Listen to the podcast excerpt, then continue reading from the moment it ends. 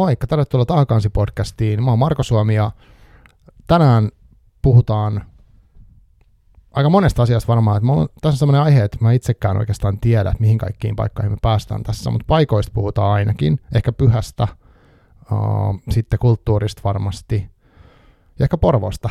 Tota, mulla on vieraana Aki Sederberg, Porvon Kipinän päätoimittaja, kirjailija ja mitä kaikkea muuta. Tervetuloa. Kiitos, mukava olla täällä.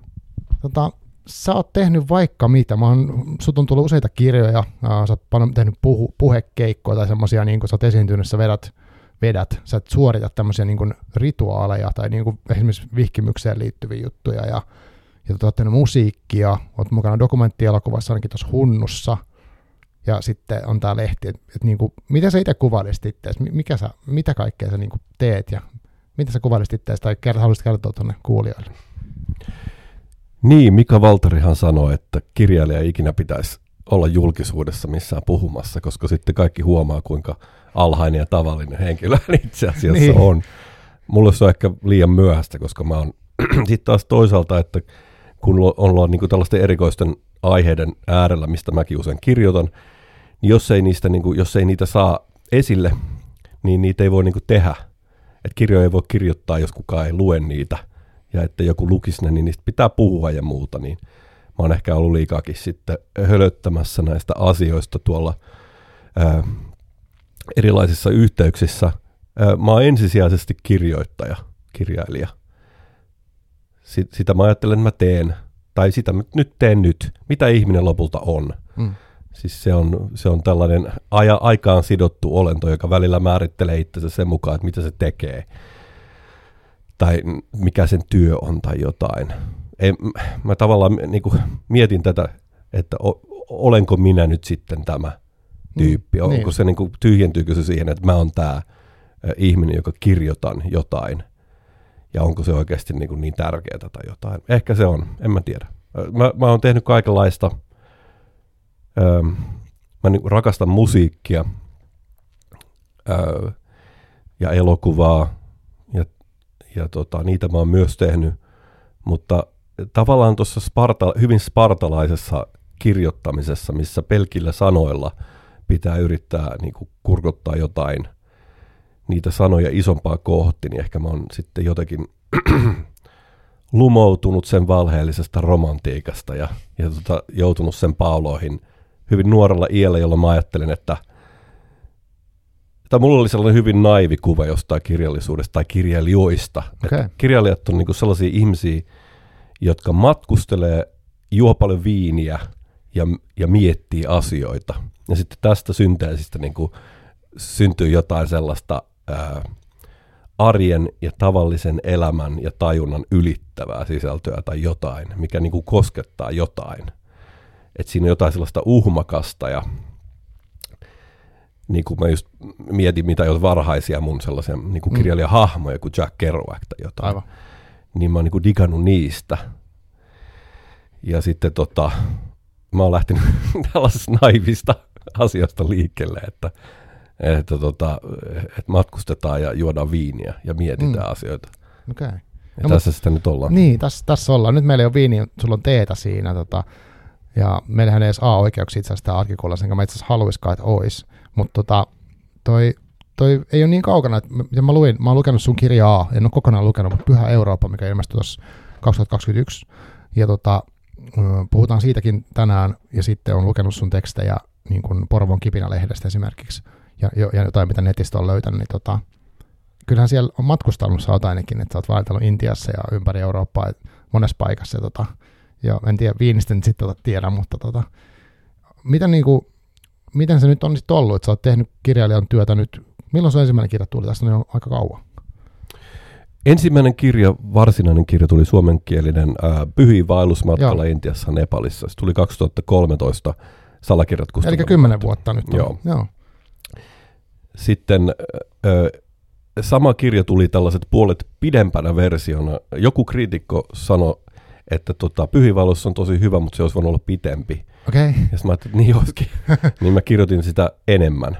Ja sitten siitä tuli sitten Journeys in the Kali Yuga, Ah, okay. mikä tuli sitten amerikkalaisen Inner Traditions-kustantamon kautta 2017. Että periaatteessa on kyse niin kuin vähän eri kirjasta se Journeys in the Kali Yuga, että sitä on sen Joo. verran paljon laajennettu, että se ei ole enää sama kokonaisuus.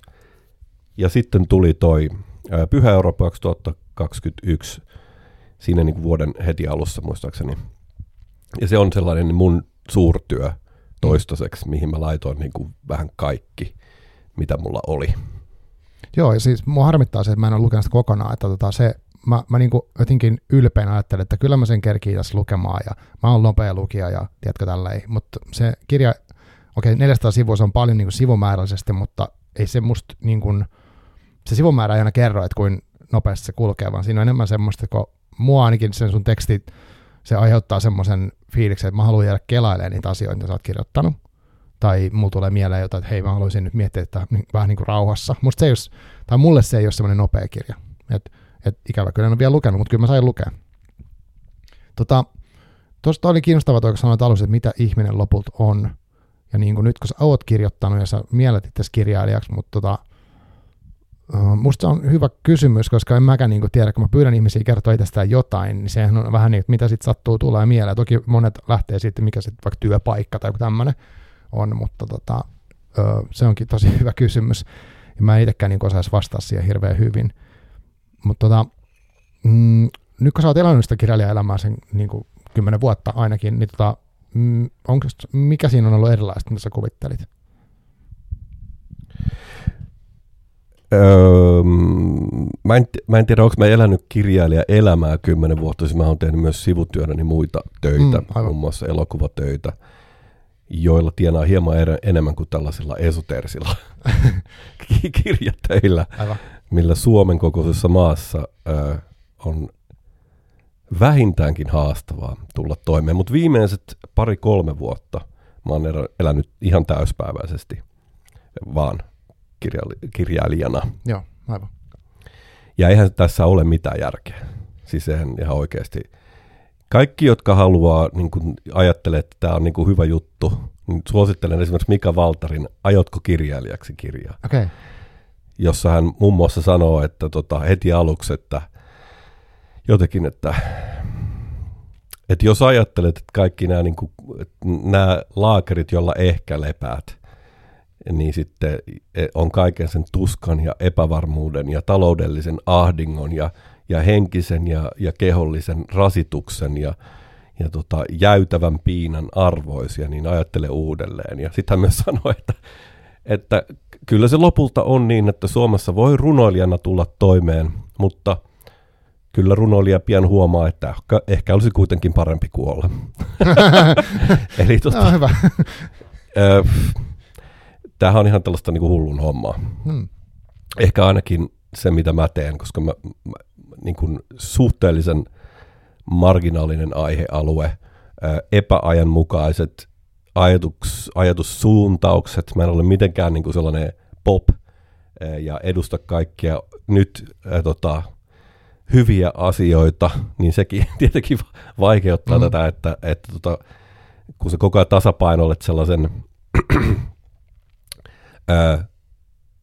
niin kuin hyvän nimen ja sitten pahamaineisuuden välimaastossa, niin siinä on tietty omat haasteensa. Hmm.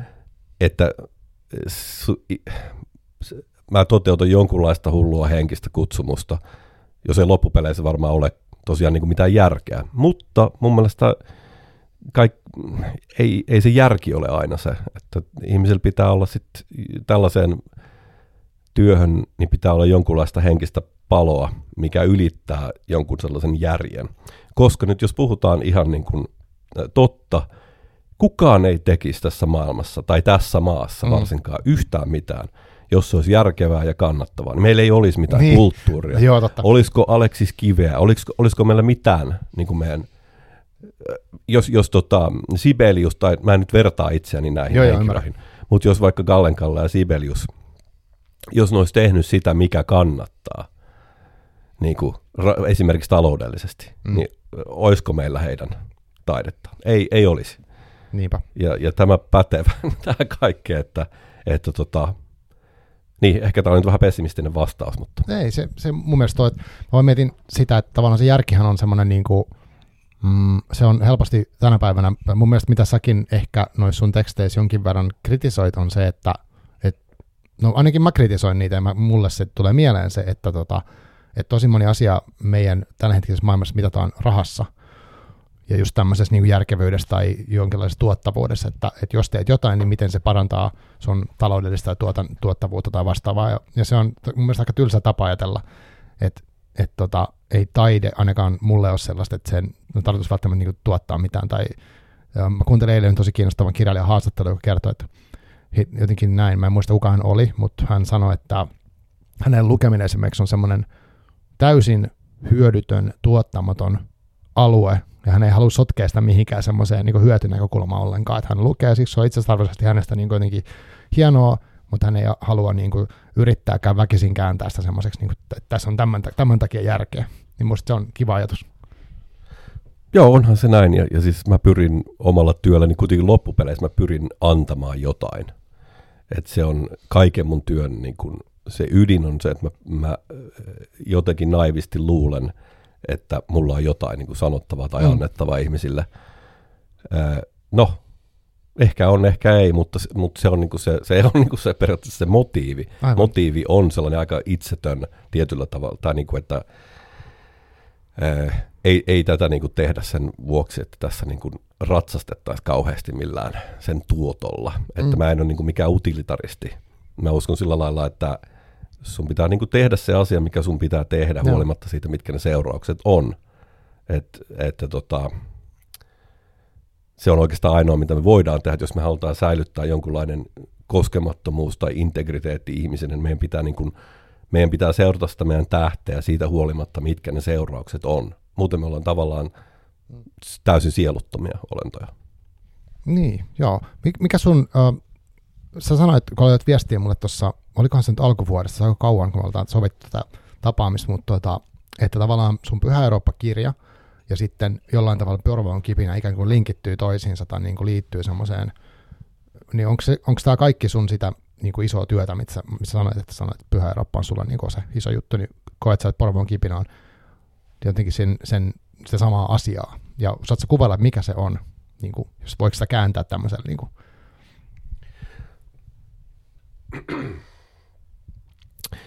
niin, toi kauhean iso kysymys tavallaan. Mm, kysyt, että mikä mun työn oikeastaan ydin on niin tällä yhdellä lauseella. Mä pyrin tietenkin ö, osoittamaan kohti pyhää.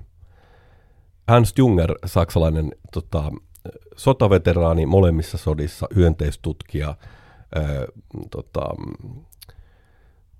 varhaisten LSD-kokeilujen tekijä ja ties mitä kirjailija sanoi, että maailman suurassa yössä niin runoilija osoittaa kohti pakenevia jumalia. Itse asiassa se taisi olla muuten toi, nyt ehkä tämä pitää editoida. Se taisi olla Martin Heidegger. No okei, okay. okay. no joo, okei, okay, tässä mun moka. Mutta joka tapauksessa ajatus on, että osoitetaan jotain kohti. Mä pyrin osoittamaan jotain kohti. Sitä mä pyrin tekemään sekä tuolla Pyhä Eurooppa-kirjalla ja sitä edeltäneillä, että Porvo Kipinä lehdellä. Porvokipinä lehti, vaan ehkä se jotenkin, mä huomasin, että mulla oli tietty momentumi, ja mulla oli ystäviä ja tuttuja, jotka jollain tavalla luotti niin kuin mun ideaan ja pyyntöön, että hei, jos alettaisiin tekemään tällaista, niin halusitko kirjoittaa siihen?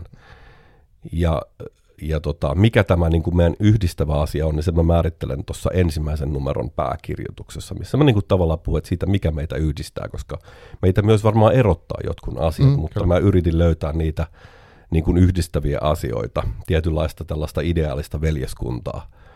Ja mä oon hirveän iloinen siitä, että nämä muut taitavat kirjoittajat ja taiteilijat ja tekijät ja, ja tuota, valokuvajat halusi tulla mukaan tähän niin kuin sinänsä taas ehkä vähän epäajanmukaiseen ja. projektiin, eli tehdä paperinen lehti täysin ainoastaan paperisena ja tota, esoteerinen sanomalehti, niin Kyllä. sanotusti, mikä on jo paradoksi niin kuin ihan määritelmällisesti. Aivan. Niin tota, mutta onhan ne, siis ne on osa samaa jatkumoa. Tietenkin Pyhä Eurooppa on mun on täysin mm, niin vaan yksin niin kuin, äh, itsekseni kutoma visio, mutta sitten Porvoon kipinä mun mielestä niin kuin laajentaa sitä tavallaan samaa suuntausta äm, erilaisilla äänillä. Et siinä ei ole tarkoituskaan siinä lehdessä, että mun ääni on se ainoa mm, ääni. Ää, tota, se suunta on niin kuin mun, mutta sitten ne äänet on erilaisia, ja niiden pitääkin olla. Ja joskus ne on keskenään myös ristiriidassa. Aivan. Tota, sopiiko sille, että eka puhuttaisiin vähän tuosta kirjasta ja sitten hypättäisiin jotenkin Porvoon kipinään. Minusta tosi kiehtovat nämä kummatkin, niin kuin, että mistä tämä toteutuksen idea on vaikka syntynyt. Niin tota, miten, miten Pyhä Eurooppa-kirja niin syntyi, tai mistä sä keksit, että sä haluat tehdä tuollaisen kirjan? Ja ehkä, ehkä siitä voisi hyvä kertoa vähän, että mikä sun mielestä, tai miten sä kuvailisit tätä kirjaa? Ei todella lyhyesti kuvailla, vaan mistä on kyse Pyhässä Euroopassa? No Pyhä Eurooppa on, ähm, se on matkakirjallisuutta. Se ehkä menee tällaisen eurooppalaisen romanttisen matkakirjallisuuden piiriin tai perinteeseen jollain tavalla. Mutta se on kuitenkin ehkä sitten eroaa niistä myös. Eli siinä on erilaisia tasoja. Se, se kuvaa jonkunlaista, niin kuin, no mikä se on se pyhä Eurooppa? Mikä on Eurooppa? Jo, niin kuin ensimmäinen tietenkin kysymys ja mikä se pyhä Eurooppa sitten on. No ehkä jonkunlainen tällainen Euroopan henkinen maisema pohjautuu kristinuskon ja sitä edeltäneen, edeltäneiden perinteiden, eli ns. Pakano, pakanuuden tai pakanallisuuden mm. tällaiseen kesken, keskenäiseen jännitteeseen, mikä sitten heijastuu kulttuurissa koko länsimaisen perinteen läpi. Niin mä yritin löytää niitä maamerkkejä siitä pyhästä, oli ne sitten ö, kristillisiä tai pakanallisia koko meidän mantereen halki. Ja mä yritin samalla löytää yhdistäviä asioita tässä meidän eurooppalaisessa niin kuin kulttuurisessa ja henkisessä perinteessä. Että mitkä on ne asiat, mitkä yhdistää esikristillisiä perinteitä, koska hämmästyttävä, hämmästyttävä kyllä mun mielestä niitä yhdistäviä asioita on enemmän kuin niitä erottavia asioita. Ihmiset on hyvin helposti takertuu sellaisiin pieniin eroavaisuuksiin ja korostaa niitä, Joo, eikä sitten huomaa niitä tosi laajoja ja syviä yhtäläisyyksiä – niin mä etin sellaista, niin kuin, sellaista ää, maisemaa näiden maamerkkien kautta, sielun maisemaa näiden maamerkkien kautta, koska mä uskon, että Eurooppa on jonkinlaisessa syvässä kriisin ja ahdistuksen tilassa, ja siihen ei mikään poliittinen ää, ratkaisu niin kuin ole riittävä tai kestävä. Että me ollaan sellaisen jyrkänteen äärellä, ja ainoastaan jonkunlainen kouriin tuntuvampi, syvempi ää, asia voi meidät ikään kuin pelastaa, jos se pelastus on edes mahdollista. Niin mä luulen, että sen tarvii tapahtua jollain henkisellä tasolla. Ja mä en nyt puhu paluusta mistään pakanallisuuteen mm. tai kristillisyyteen, vaan että ehkä tästä maisemasta ja näistä voi syntyä jotain, jonkunlainen uusi hybridi, jotain ää, arkaista ja jotain futuristista, menemättä nyt arkeofuturismi, mikä se on määritelty ajatussuunta, mutta kuitenkin mun mielestä meidän pitää kaukainen menneisyys ja sellainen arkainen ö, muinaisuus pitää yhdistää niin kuin nykypäivään ja sitten myös näkyy johonkin tulevasta. Mun mielestä niin kuin tämä on ihmisen ainainen tehtävä tietyllä tavalla. Ja mä näen sellaisen pyhän paluun hyvin tärkeässä osassa – Euroopan tulevaisuuden ja nykyisyyden siis kannalta. Että siis, jos ihmisellä esimerkiksi on lapsia, kuten mun käsittääkseni sulla on ja mulla Joo, on, kyllä. niin sit, sitä väistämättä välittää tulevaisuudesta ja siitä, että mitä siinä maailmassa tapahtuu, jos, jos, niin kuin, jos on tällaista niin kuin intressiä siitä, että mitä, mitä tulevaisuus tuo tullessaan, niin vaikka me vaan viivytettäisiin jotain väistämätöntä Eurooppa-perikatoa, niin mun mielestä meidän pitää tehdä se, se on niin kuin meidän velvollisuus. Ja samalla tavalla kuin vaikka kansallisuusaate oli kauhean tärkeä siinä, että esimerkiksi Suomi tuli niin, Suomeksi, niin, ne sai itsenäisyyden ja itsemääräämisoikeen ja, ja tota, pystyi harjoittamaan omaa kulttuuria ja että pystyi ajattelemaan niin kuin itseään ja omaa intressiään. Tällainen niin kuin oli hirveän tärkeää, tällainen kansallismielisyys tietys, tiettynä ajan jaksona meidän historiassa – Ö, tietyllä tavalla se on edelleen tärkeää, mutta samalla tavalla kuin kansallisuus tai kansakunta muodostui tällaisista heimoista, jotka tuli yhteen ja sitten sovit, ikään kuin me ei sovittu, mutta nyt jotain tapahtui ja nämä ajateltiin, että nyt me olemme yhtenäinen. Mm. Niin mä luulen, että jotain samanlaista on tapahtuva tai pitää tapahtua Euroopan tasolla. Että me ei voida ajatella enää itseämme niin kuin eristyksissä meidän naapurimaista esimerkiksi ja ajatella, että no, jos Suomella menee kaikki hyvin, niin mitä siitä, mitä tapahtuu naapurimaissa, koska se ei mene näin, koska nämä suuntaukset on isoja ja nämä mullistukset ja haasteet ja uhat ja mahdollisuudet, mitä me kohtaamme, on niin kuin tosi isoja. Mm. Me kohataan ne tällaisen sivilisaation tasolla. Ja sen takia mun mielestä meidän uusin, niin kuin tietyllä tavalla uusi haaste on se, että samalla tavalla kun heimot yhdistyivät ja, ja tota, luotiin kansakuntia, niin nyt meidän pitäisi maina yhdistyä tietyllä tavalla ja luoda kansakuntien perhe. Ja se on Eurooppa. Ja se, sen pitäisi perustua johonkin korkeampaan tähteen kuin ö, globaalien intressien, taloudellisten intressien edesauttamiseksi. Siinä pitäisi olla henkinen, syvempi yhteys ja kulttuurinen ö, veljeys. Ja sitä mä haen takaa, että sä, sä sanoit, että saa sanoa pitkään. Joo, joo, ja mitä se kiire. niin tota, tämä, tämä on niin pähkinänkuoressa jotain sellaista, Kyllä. mitä mä yritän löytää. Ja mä yritän löytää sitä myös ihan aidosti sellaista niin kuin henkistä maaperä itselleni, koska mä ajattelen, että jos mä löydän sen, niin sitten muutkin voi löytää sen. Tavallaan niin kuin, en mä, mä en, en yritä niin kuin kertoa, että kaikille sopii tämä juttu ja näin, mutta mä yritän niin kuin rehellisesti tuoda esiin, että minkälaista se, jos sä oot etsijyyteen taipuva ihminen, niin minkälaista se nykypäivänä on, minkälainen meidän henkinen maaperä on ja minkälainen meidän aika on. Joo.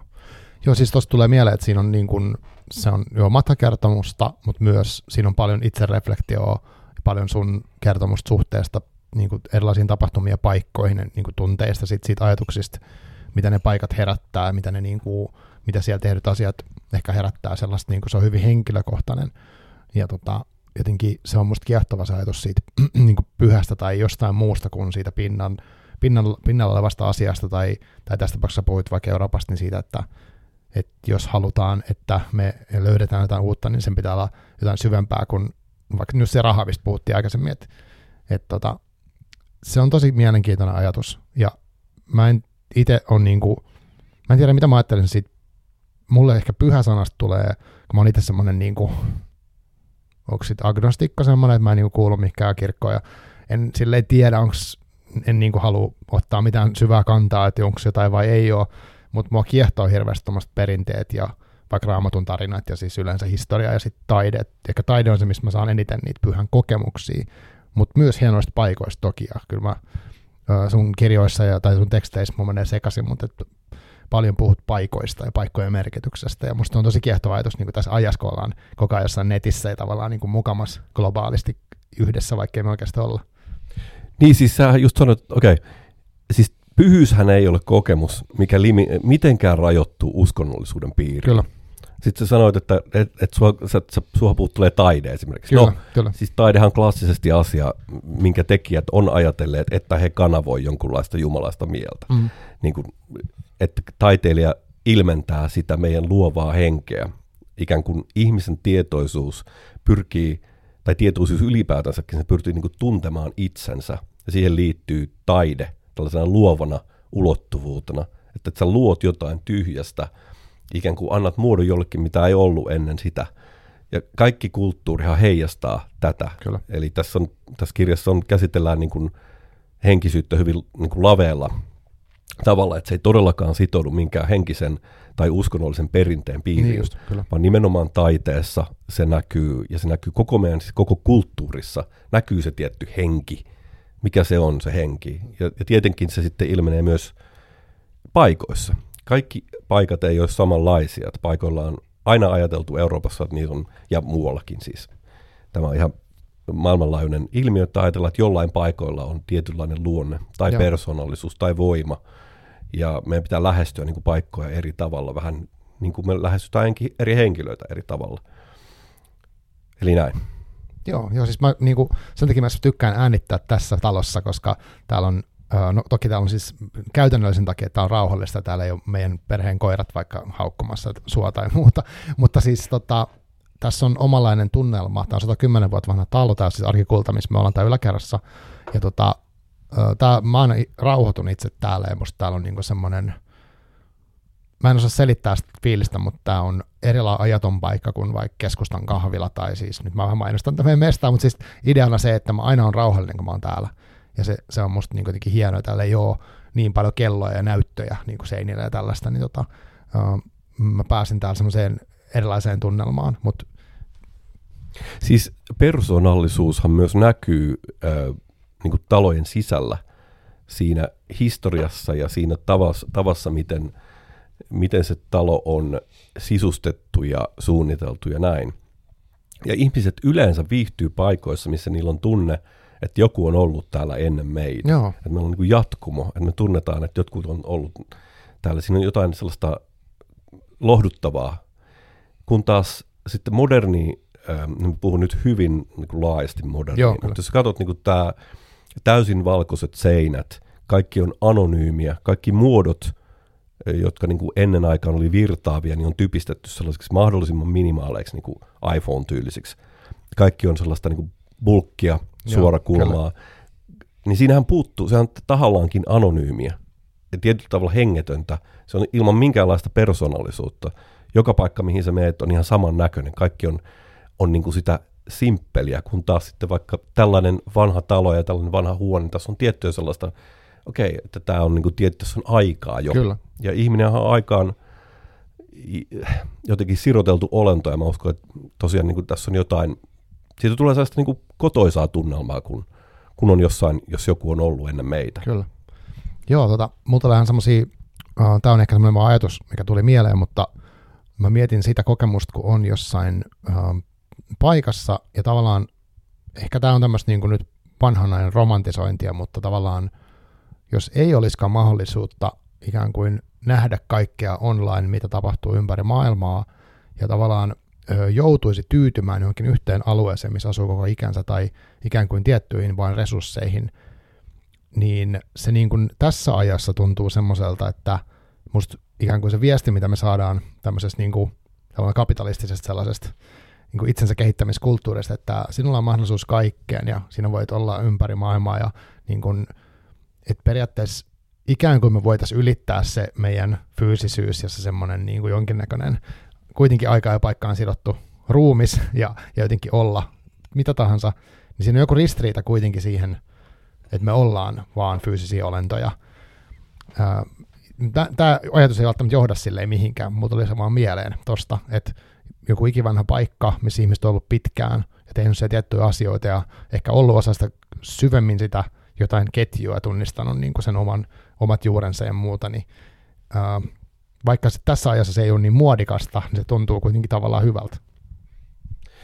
Niin, mä, mä en usko, että ihminen on niin kuin tabula raassa. Mä en usko, että ihminen on tyhjä taulu, johon vaan sitten tavallaan ihminen on vapaa määrittelemään jonkun kulutustottumusten perusteella tai omien valintojensa niin kuin perusteella, että mikä hän on. Että me ollaan kaikki ää, synnytty sukupolvien ketjusta, jotka on selviytynyt vaativissa olosuhteissa, ja me ollaan niin kuin tässä meidän esi-isien takia, ja me ollaan usein sidottuna johonkin maahan ihan fyysisesti ja myös sitten kulttuurisesti, konkreettisesti tiettyyn perinteeseen, tiettyyn kieleen, tiettyyn perheeseen, tiettyyn heimoon, sitten tiettyyn kansakuntaan, tiettyyn sivilisaatioon. Siis ihminen ei, vaikka se nyt nykyisessä hybriksessä ajattelee, että hän on tällainen niin kuin voittamaton yksilö ja hän on niin kuin kaikki nämä tällaiset menneisyyden heimositeet on katkaistu ja nyt me voidaan niin kuin Ikaruksen lailla nousta tuonne niin kuin edistyksen kukkulalla, niin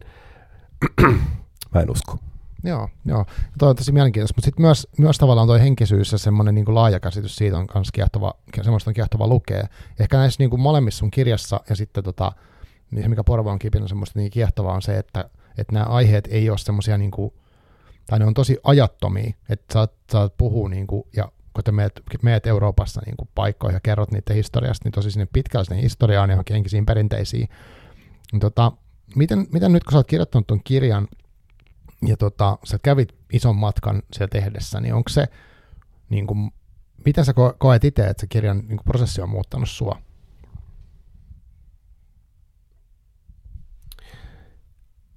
Miten tämän kirjan kirjoittamisprosessi ja matkat on muuttanut Niin. mua? Öm, no siis nämä matkathan on pääasiallisesti ollut tosi antoisia ja avartavia, ja nehän on tavallaan se kultakaivo, mistä niin kuin ne, ne parhaat asiat on löytynyt. Öö, samalla sitten tämän kirjan kirjoittaminen itse, itsessään oli niin kuin hyvin vaikeaa. Tähän tuli myös niin kuin korona-aikaan ulos, ja tämä oli niin kuin mulle henkilökohtaisesti hyvin suurten ponnistelujen tulos jokaisella tasolla, mitä mä en ole niin kuin julkisuudessa koskaan avannut, mutta tämä kirja ei... Mä luulen, että jos ihminen lukee tämän kirjan kokonaisuudessaan, niin se ehkä kans näkee, että, että tämä ei ole niin kuin ker- helppo kirja tehdä tässä ajassa monellakin tavalla. Ja tässä joutui kohtaa aika paljon vastuks, vastusta siinä tekovaiheessa. Ja myös sitten kirjan tultua tässä oli tietty niin kuin riski, että tässä, tässä tota, koska mähän en esitä tässä pelkästään tällaisia meidän ajan suosimia niin kuin populaareja ajatuksia. Mä, mä myös kritisoin meidän ajan suuntauksia aika Kyllä, voimakkaasti. Niin, mutta nykypäivänä, kun on tällainen atmosfääri, että jos joku kritisoi jotain asiaa, niin saatetaan ikään kuin lynkata niin tota, tietenkin tässä on tällaisia, olin hyvin tietoinen näistä riskeistä myös. Eli kyllä tämä on niin kuin, mä koen, että mä tein tässä parhaani ja mä yritin tehdä jotain myönteistä.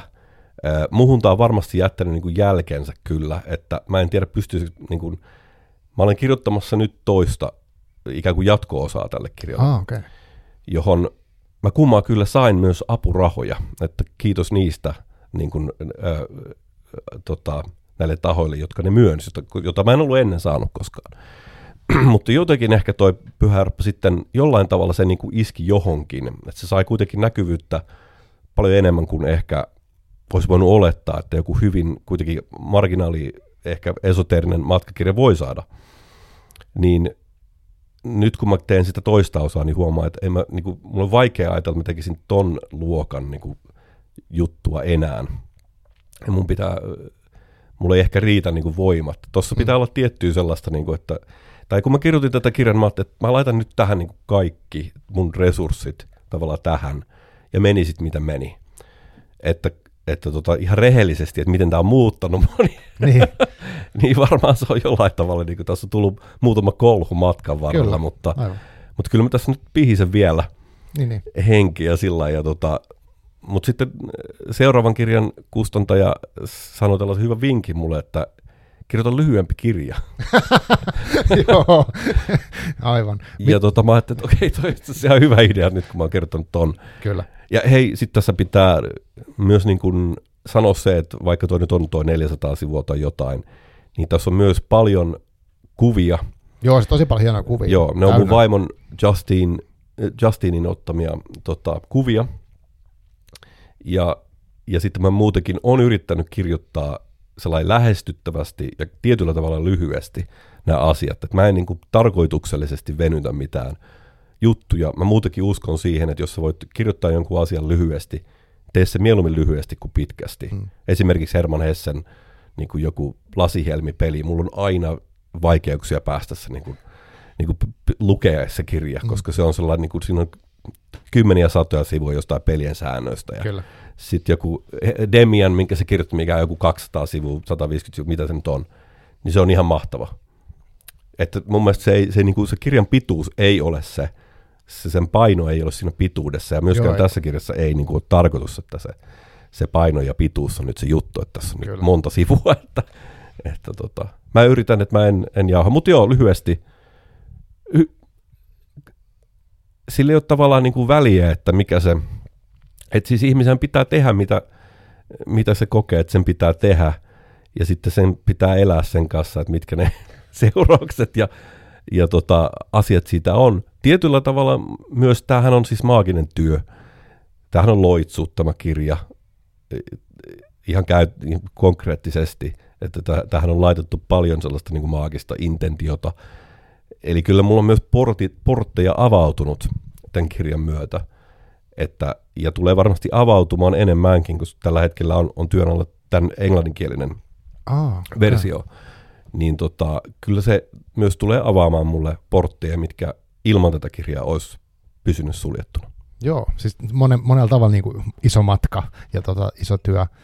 Miten, miten kauan sinulla kesti kaikissa noissa matkoissa siinä kirjoittamisessa lopulta? Että oliko, se oli, ei varmaankaan ihan äkkiä syntynyt. Että miten, miten monta vuotta sä teit tuon parissa työtä? Mä luulen, että vuosikymmen.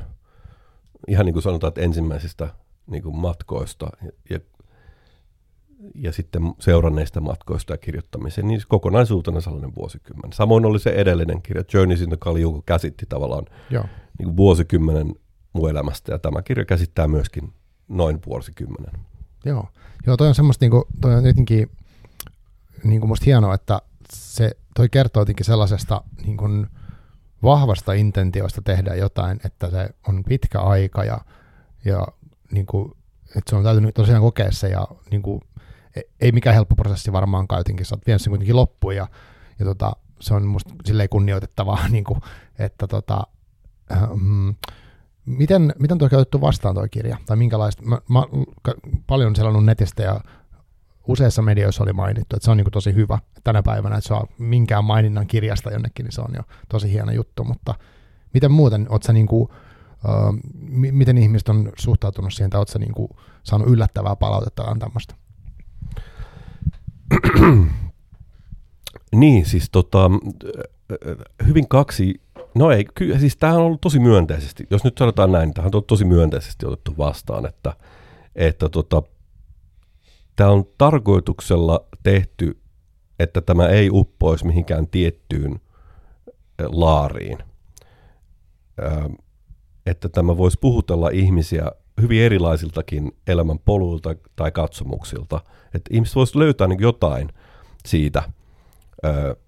että sillä lailla, tässä on ollut tämähän, tätähän on niin kuin digannut kaikenlaiset vasemmisto hipit ja sitten jotkut niin kuin oikeistopönöttäjät. että, että on niin kuin, jos nyt vaikka poliittisesti laitetaan. Joo, tai kaikenlaiset niin kuin satanistit ja, ja sitten taas jotkut enkelityypit. No ehkä, en tiedä enkelityypit, mutta sellaiset hyvin niin kuin New Age ehkä orientoituneet mm. ihmiset. Että tässä on, niin, tämä on puhutellut aika laajaa henkistä niin kuin, kulttuurista, poliittista spektriä. Ja se oli mun tarkoituskin koska mä koen, että tämä niin kuin meidän henkinen maaperä on sellainen yhdistävä tekijä, jonka kautta me voitaisiin niin jollain tavalla ylittää meidän näennäiset eroavaisuudet.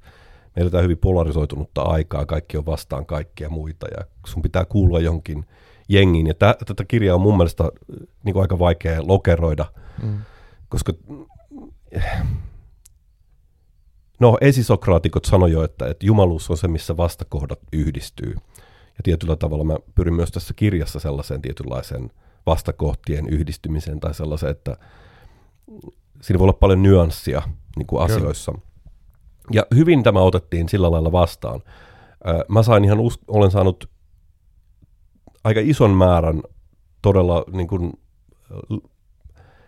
kannustavia ja todella liikuttavia palautteita ihmisiltä. Että se on todella merkinnyt heille tosi paljon se kirja – Nämä viestit ö, on tietenkin sellaista, mikä kannustaa mua ja on sellaista niin kuin hiljasta kiitosta. Että, siis kirjoittajan työ ja tällainen monivuotinen homma, mihin laittaa kaikkensa, niin sehän on niin kuin hyvin yksinäistä niin, työtä. Aivan. Ja siis se kirjailijatyö muutenkin, että sä, sä teet sitä yksin, sä kirjoitat sitä yksin, ja sitten kun se tulee, niin sitten tiedätkö, joku haukkuu sen jossain ja sellainen. Mm, sitä, niin, niin. niin että, ja tota, mutta että mä oon saanut yksityisesti hyvin paljon positiivista, mahtavia siis sellaisia todella pysäyttäviä palautteita. Ja ihan alkuvaiheessa tämä sai tosi paljon positiivista palautetta mä oon tietenkin aina kiitollinen A.V. Yrjänälle, joka kirjoitti tästä niin kuin hienon jutun. Joo. Öö, mä en siis Yrjänää tuntenut ennen tätä, että tämä ei ollut mikään kaveri palvelus, vaan okay. hän, hän vaan sanoi, että okei, me molemmat asutaan Porvosta, olisi kiinnostavaa lukea tämä sun kirje, ja hän luki sen, ja sitten sitten tota, jotenkin vielä oli mennyt ristiin nämä asiat, että Hesari aiko pyytää häntä muutenkin tekemään sen, sen tota arvostelu, ja hän sitten hän oli itse ottanut yhteyttä. Oh, aika hauska. Joku, joo, siinä oli joku tällainen, että näin oli tarkoitus olla, niin sitten Kalevalan päivänä ilmestyi vielä tämä tosi hieno arvostelu tästä kirjasta, ja sehän siis vaikutti hyvin positiivisesti tämä kirja vastaanottoon, että, että tästä oli innossaan kaikenlaista ihmistä ennen kuin oli lukenut sen, että kuinka paljon kaikenlaista hyvin epäilyttävä ja tuomittava tässä itse asiassa on. Mm. Ja sitten muutenkin siinä tosi hyviä arvosteluja ollut, ja sitten tästä on sitten myös ollut äh, niin kuin yllättävän vihamielisiä arvosteluja jonkun verran. Ne no. on tullut tässä ihan niin kuin, niin kuin myöhempinä aikoina, varmaan no. sen takia, että se sai ähm, positiivista palautetta, niin sitten äh, negatiiviset joukot on, on tota, ryhdistäytyneet, että nyt tämä pitää myös niin kuin lytätä. Että, mutta niin, tavallaan... se pääsee tiettyyn jotenkin näkyvyysasteeseen niin sitten helpommin, en mä tiedä, ehkä se huomataan sitten sellainen, että, että tavallaan jos jää ihan marginaaliin, niin sitten se on pienempi riski ikään kuin tulla lytätyksi myös. Joo, siis sehän on niin hyvä merkki, että jos sua vihataan, niin sitten sä teet jotain oikein, että jos ei kukaan välitä, niin kun, jos sä oot vaan niin kuin sillä että sä mm. tota, kädenlämpöinen, niin sit se ei ole niin hyvä. Että se on hyvä, että herättää vähän kuohuntaa ja tavallaan mä niin kuin, kyllä mulla on tietty niin kuin outo, että jos ihminen ei tästä kirjasta mitään löydä, niin okei, mitä, mitä mä voin sanoa. Ja sitten tosiaan tietenkin tämä on herättänyt sellaista ärsytystä aika paljon, koska ja mun persoonaa ja tekemisiä on kritisoitu jossain nettipalstoilla tai mm, jossain joo, tällaisilla, mitä, mitä tekee tietenkin ihmiset, jotka ei esiinny koskaan omalla nimellään tai mitään. Joo. Koska meidän aika on sellainen, että sä voit käydä morkkaamassa ihmisiä käyttäytymässä hyvin, hyvin kunnioittomasti ja sanomassa sellaisia asioita, mitä sä et koskaan sanoisi ihmisille kasvotusta. Ja mun täytyy sanoa, että mä siis ihmettelen tätä meidän kulttuuria, että siinä on tällainen eetos, että tällainen, mm. tällaista niin kuin kasvottomuutta ja naljailua sallitaan, että se, tai niin kuin, että näillä ihmisillä ei ole itse kritiikkiä. Mä en ole ikinä niin kuin käynyt, mä en ikinä kävisi sanattomasti sanomassa jollekin jotain. Että kyllä sun pitää niin kuin jotenkin, musta siihen liittyy se, että pitää aina katsoa, että mistä se tulee, se kritiikki. Että sitten välillä, kun on joku sanonut oikein voimakkaasti, niin mä oon katsonut, että kuka se tyyppi on. Ja useimmiten, kun mä oon katsonut, kuka se tyyppi on, niin mä oon ollut, että okei, okay, no en mä muutenkaan kuuntelisi tämän tyypin niin juttuja, jos mä näkisin tai jossain kadulla, niin ihan, ihan ok, että sano vaan. Joo, mä, tiedän, mä mietin, kun sanoit tuosta nyanssista, että mitä kirja, niin kuin yleensä mitä kirjoissa pystyy käsittelemään asioita monella eri kannalta, että, että jos miettii niin kuin kaikkea tuota Euroopassa, Euroopan historiaa tai mitä tahansa, niin siellä on vaikka mitä niin kuin tosi ristiriitaisia asioita ja, ja silleen, että mutta kirja antaa mahdollisuuden käsitellä niitä jotenkin ja miettiä monen näkökulmalta ja jotenkin sellaista pohdintaa mikä on musta kiinnostavaa, kun sitten taas ehkä niin tämä meidän tämänhetkinen aika on jotenkin se polarisaatio tämä, niin se liittyy musta ei pelkästään, mutta tosi paljon niin tähän somejättien, ne niin tekee semmoista niin kuin raivo-kiihotusmeininkiä meille, ja ne niin tienaa sillä, että me raivotaan toisillemme jostain, joskus varmasti ihan aiheesta, mutta se niin kiihdyttää sitä, ruokkii ja koukuttaa siihen raivokoneistoon, jolloin sit musta ihmiset ei kyllä parhaimmillaan ole ikinä tuo somessa. Vaikka mä itse olen siis ollut somekonsultti ja mä niin tavallaan tykkään siitä, että se yhdistää ihmisiä niin kuin mekin. Mm, en mä ole sitä kirjaa löytänyt tai Porvon kipeneemmän nettiin periaatteessa. Mutta sitten sit siinä on myös näitä, että, että se, niin kuin, se tekee meistä jotenkin, mä toivon, että tämä me päästään siirtyä tästä johonkin toisenlaiseen kommunikaatioon. Mä en tiedä, mitä se vielä voi olla, mutta muutama vuosi se on mennyt jo semmoisessa niin tykityksessä, että ö, se ei tee kellekään hyvä. Niin on, ja tämähän on siis kauhean laaja aihe sitten, kun on, ja, se, ja tekoälyt ja muut, joo, jotka alkaa tekemään sisältöjä kommentteja, kyllä, kuka kyllä. tietää, kuka oikeasti sanoo oikeasti enää mitään. Niin, onko toi kyllä. tyyppi, joka kommentoi, onko se edes oikea ihminen, vai onko se vain mm, algoritmi, joka niin. on laitettu sanomaan niin kuin löytämään tiettyjä trendejä sanomaan näin. Ja, niin kuin, niin, juuri kuka, kuka tietää. Ei että, niin. tota, sen takia tietenkin niin kuin nämä on, voi jättää omaan arvoonsa tollaset. Ja tosiaan tietty, ja mun mielestä siihen tosiaan, kun mä sanoin, siihen liittyy myös joku sellainen kunniattomuuden kulttuuri, että on sellaista ihme niin kuin, naljailua ja ovelaa niin kuin vittuilua, jolla ihmiset luulee, että ne niin kuin, mm. tekee jotain, mutta se, se on vaan jotenkin niin kuin, mä itse edustan sellaista, että ihmisen pitäisi niin kuin olla kunniallinen, sillä pitäisi olla jotain selkärankaa ja sen pitäisi käyttäytyä hyvin. Että nämä on tällaisia vanhoja tietenkin epäajanmukaisia arvoja, että, että tota, mutta koirat haukkuu ja karavani kulkee. Niin, niin. ja kehän ulkopuolelta on helppo huudella, niin kuin itse tykkäsin joskus ajatella, tai mä en tiedä kenen sanota se on, mutta se on niin, niin totta. Että. Mutta tota, sitten tosiaan Porvon kipinä lehti, niin se on syntynyt tässä myös, ja tota, no sä kuvailet ensimmäisen numeron siinä kirjoituksessa, pääkirjoituksessa, että miten, mistä se idea niin kuin lähti, mutta tota, uh, Pyhä Järpä ilmestynyt 2021 ja Porvoon kipinä ensimmäinen numero samana vuonna, niin oliko oliko Porvoon kipinän kipinä jo syttynyt ennen kirjan julkaisua vai miten, miten tämä niin meni ajallisesti, että mistä Porvoon kipinä niin kuin tuli? Ja tosiaan se on niin kuin sanomalehti, semmoinen niin kuin fyysinen paperinen lehti, jossa käsitellään esoteriaa, kulttuuria, taidetta, monenlaisia ajatuksia, niin tota, mistä ihmeestä niin kuin se tuli? Tämä oli aika yksinkertainen tapaaminen, mikä johti tietyllä tavalla tähän, että tota, äm, ei tätä ollut olemassa silloin, kun Pyhä Eurooppa vielä tuli. Mm. Se syntyi nopeasti ja se tehtiin nopeasti. Ö, me oltiin Jon Hellströmin eli Salakirjat kustantamon omistajan kanssa aamukahvilla Porvoon joen varrella siellä ison linnavuoren päällä, mistä on sellainen iäinen näkymä sinne jokea kohti. Ja joki on mun mielestä aina sellainen elementti, joka vie jotenkin aikaan ja miettimään aikaa ja vi- ajan virtaa. Ja, ja Jon oli tuonut siinä mulle jotain kirjoja, ja me mietittiin, että keitä kaikkea, ja nämä on siis vanhoja hahmoja, joita oli Porvossakin pyörinyt. Jotenkin näiden kautta mietin, että ketä kaikkea ihmisiä niin kuin on liikuskellut Porvoon mm. seudulla alueella. Aivan ja ketä on asunut Porvos, ketä niin kuin kirjoittajia, taiteilijoita ja, ja ketä miet, asuu täällä nykyään. Sitten me ruvettiin miettiä, että tämähän on, niin kuin, tämä on aika tiukka tällainen keskittymä ollut aina, että tämä on vetänyt puoleensa tietyn henkistä porukkaa, kulttuurista kiinnostuneita tai tota, kulttuuria luovia henkilöitä. Ja mietittiin, että miten jos me jotenkin koottaisiin ne men, muinaiset tulet – ja menneet tekijät ja sitten sytytettäisiin kipinä niin sen nykyisten tekijöidenkin alle. Aivan. Ja koottaisi nämä tällaiseen hyvin epäajanmukaiseen asian, kuten fyysiseen lehteen. Että mä, mä en itse pidä kauheasti, niin kuin, mun on vaikea lukea pitkiä juttuja netissä. Joo. Se ei ole jotenkin niin kuin, ihan näin, mä pidän kosketella asioita, on kiva nähdä isoja kuvia ja jotenkin se tunnelma, kun sä katsot jotain isoa kuvaa, niin siinä on eri kuin joku pikkukuva. Kyllä. Niin sitten sen takia ajateltiin, että tehdään sanomalehti, joka on siis eksoteerinen, yleinen, mutta laitetaan sinne hieman niin tällaista esoteerista sisältöä, mikä on siis yksityistä tai vihkiymyksellistä tietoa jollain tavalla.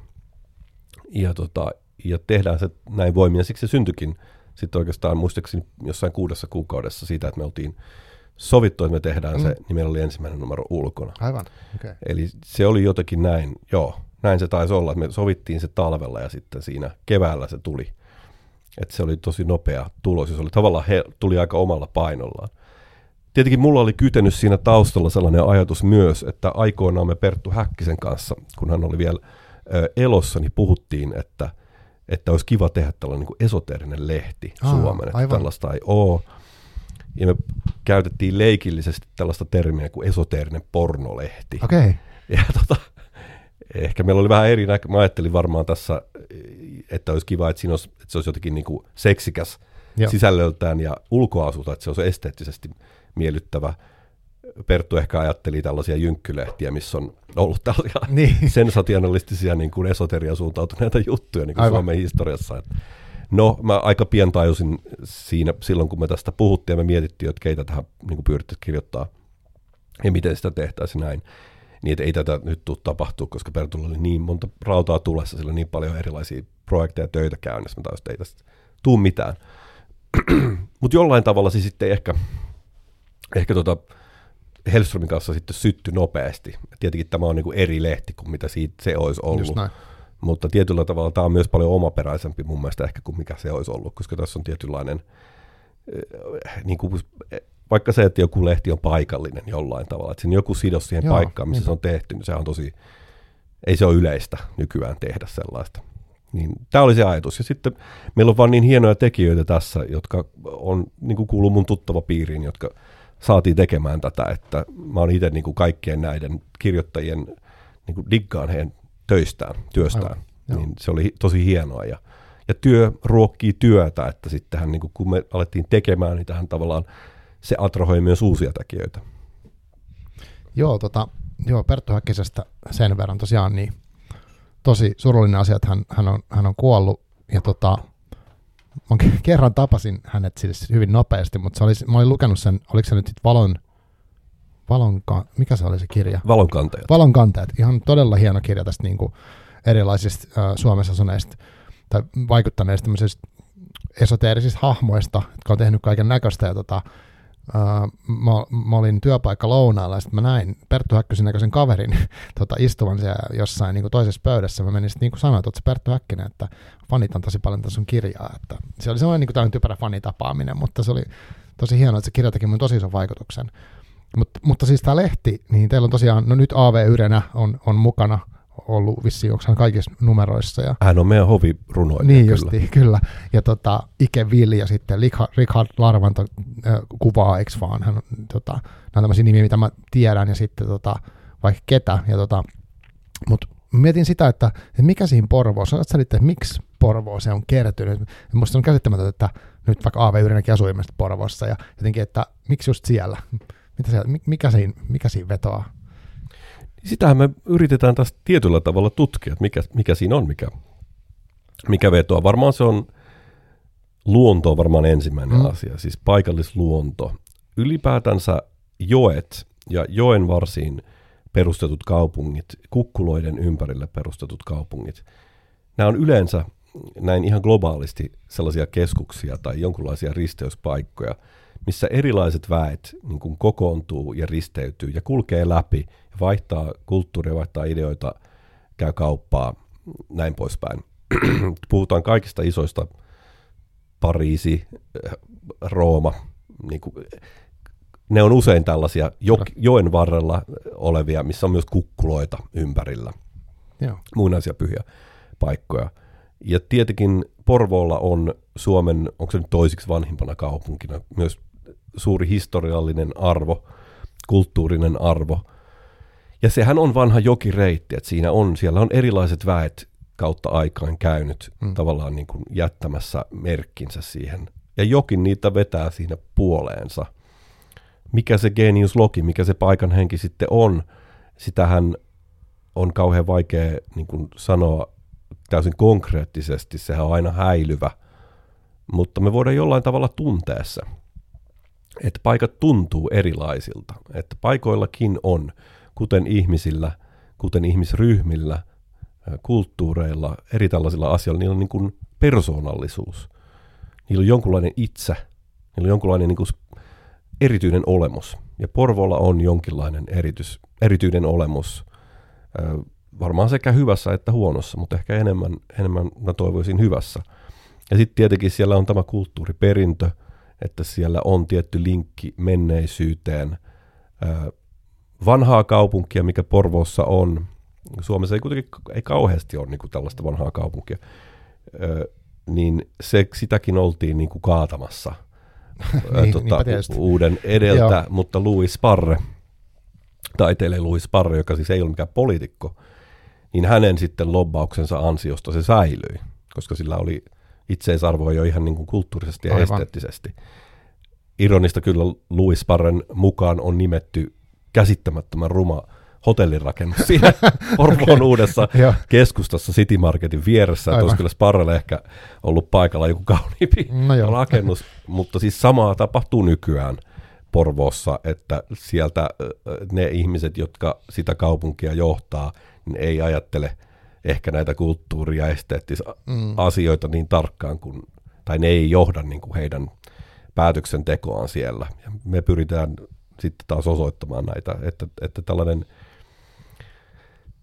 kulttuuri ja kauneus on tosi tärkeitä asioita. Ne ei ole niin kuin sivuseikka, vaan se kulttuurinen ympäristö ja se, että minkälaisia rakennuksia me rakennetaan ja miten me luontoa hoidetaan ja annetaan, millä lailla me annetaan luonton, luonnon olla myös niin kuin kaupunkiympäristössä. Nämä synnyttää myös ihmisen niin kuin olotilaa Todella. ja sitä, että mit, mm. minkälaisia ihmisiä se vetää puolensa ja mitä, miten ne ihmiset voi ja mitä ne tekee. Me ei olla erossa meidän elinympäristöstä tässäkään tapauksessa. Roger Scruton, brittifilosofi, joka kuoli tuossa ihan muutama vuosi sitten, niin hänellä on tällainen kirja, hieno kirja ja elokuvakin, mikä varmaan löytyy YouTubesta, kun Why Beauty Matters. Kirjoita ylös. Kyllä, ja tätä mä suosittelen kyllä kaikille. Esimerkiksi sitä dokkari-elokuvaa, se on tunnin, koska siinä hän puhuu siitä, että se, se ei ole siis vain joku tällainen käytön juttu, että se on kiva, että jutut mm. on kauniita, vaan se on, kyse on jostain tällaisesta transcendentista prinsiipistä. Me voidaan ikään kuin aistia jumalainen harmoniassa, mikä meille näyttäytyy kauneuden kautta.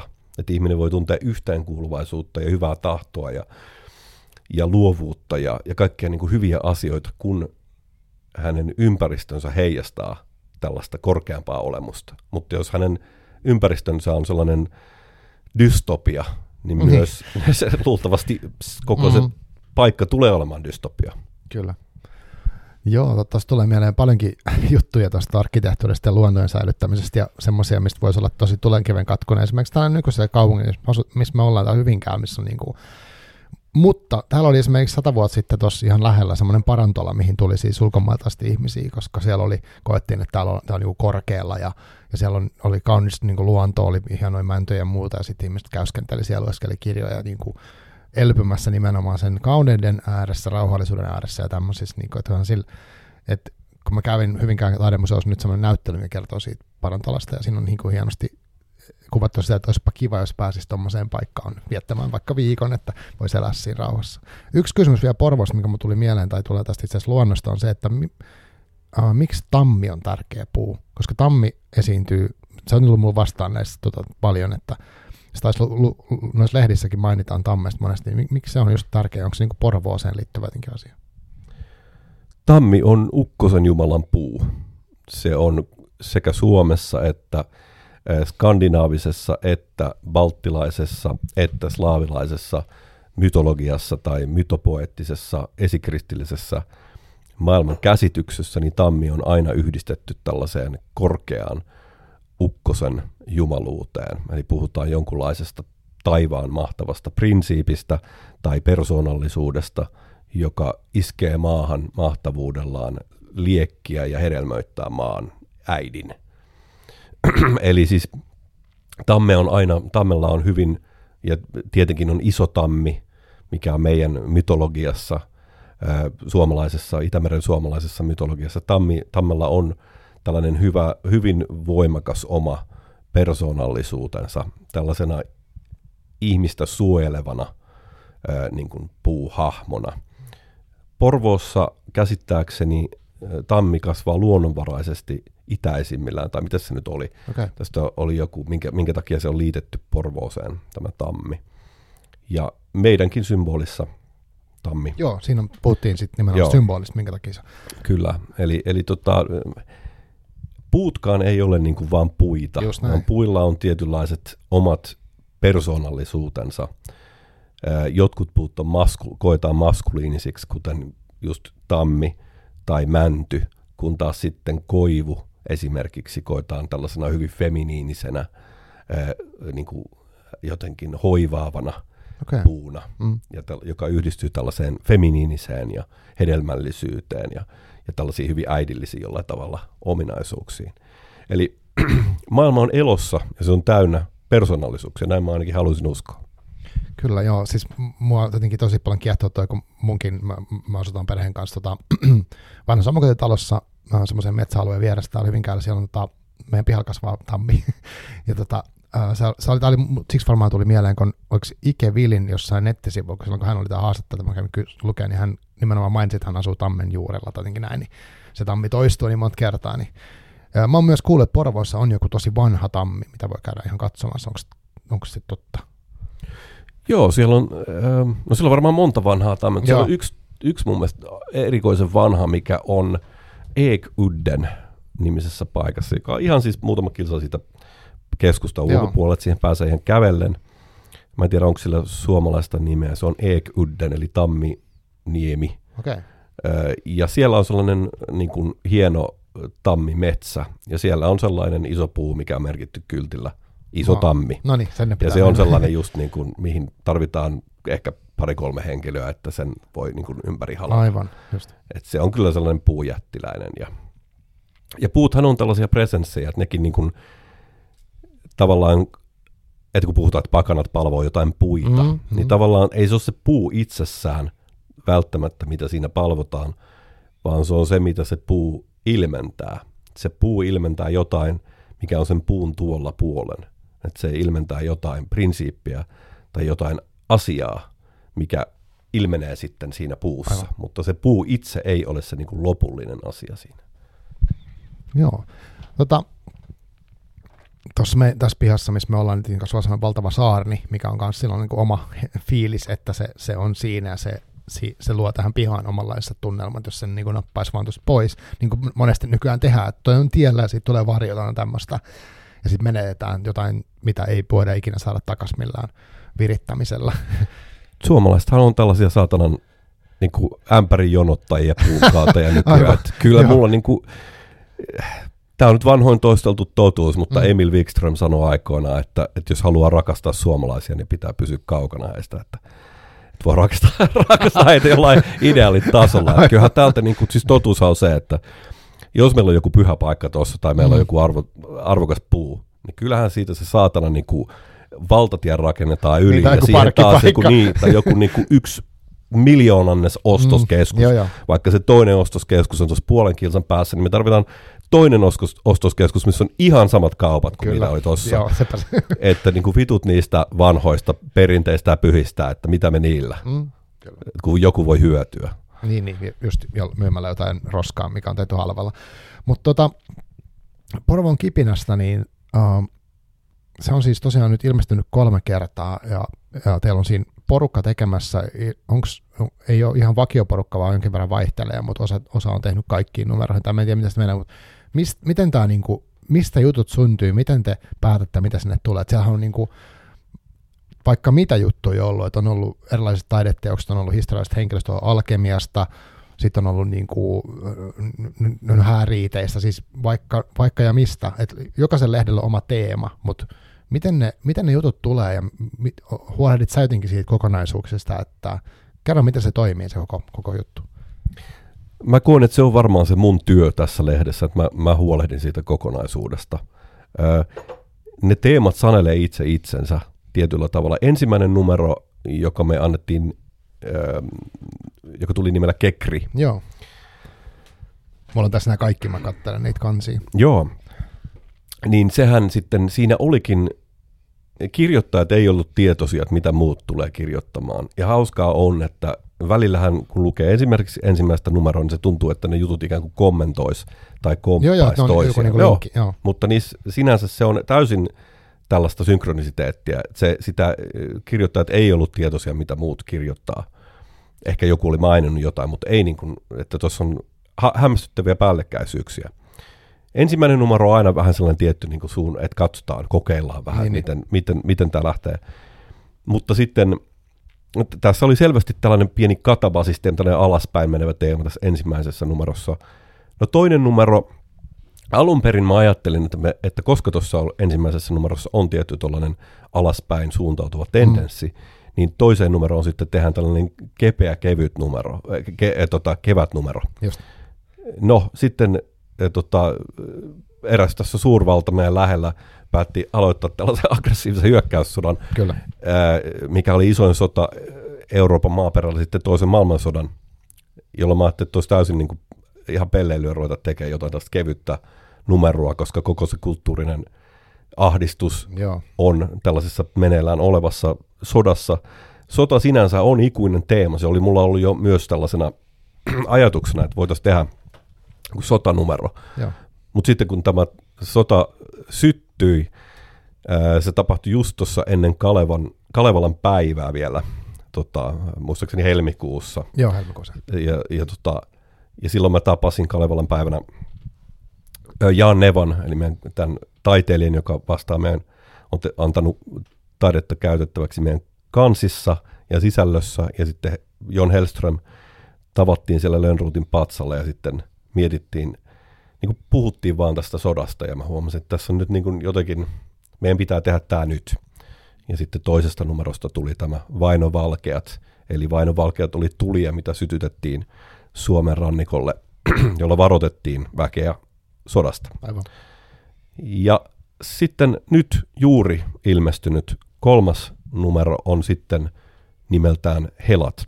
Helat on kevään tulia, mitä sytytettiin uudesti syntyvän luonnon ja ihmisen merkiksi.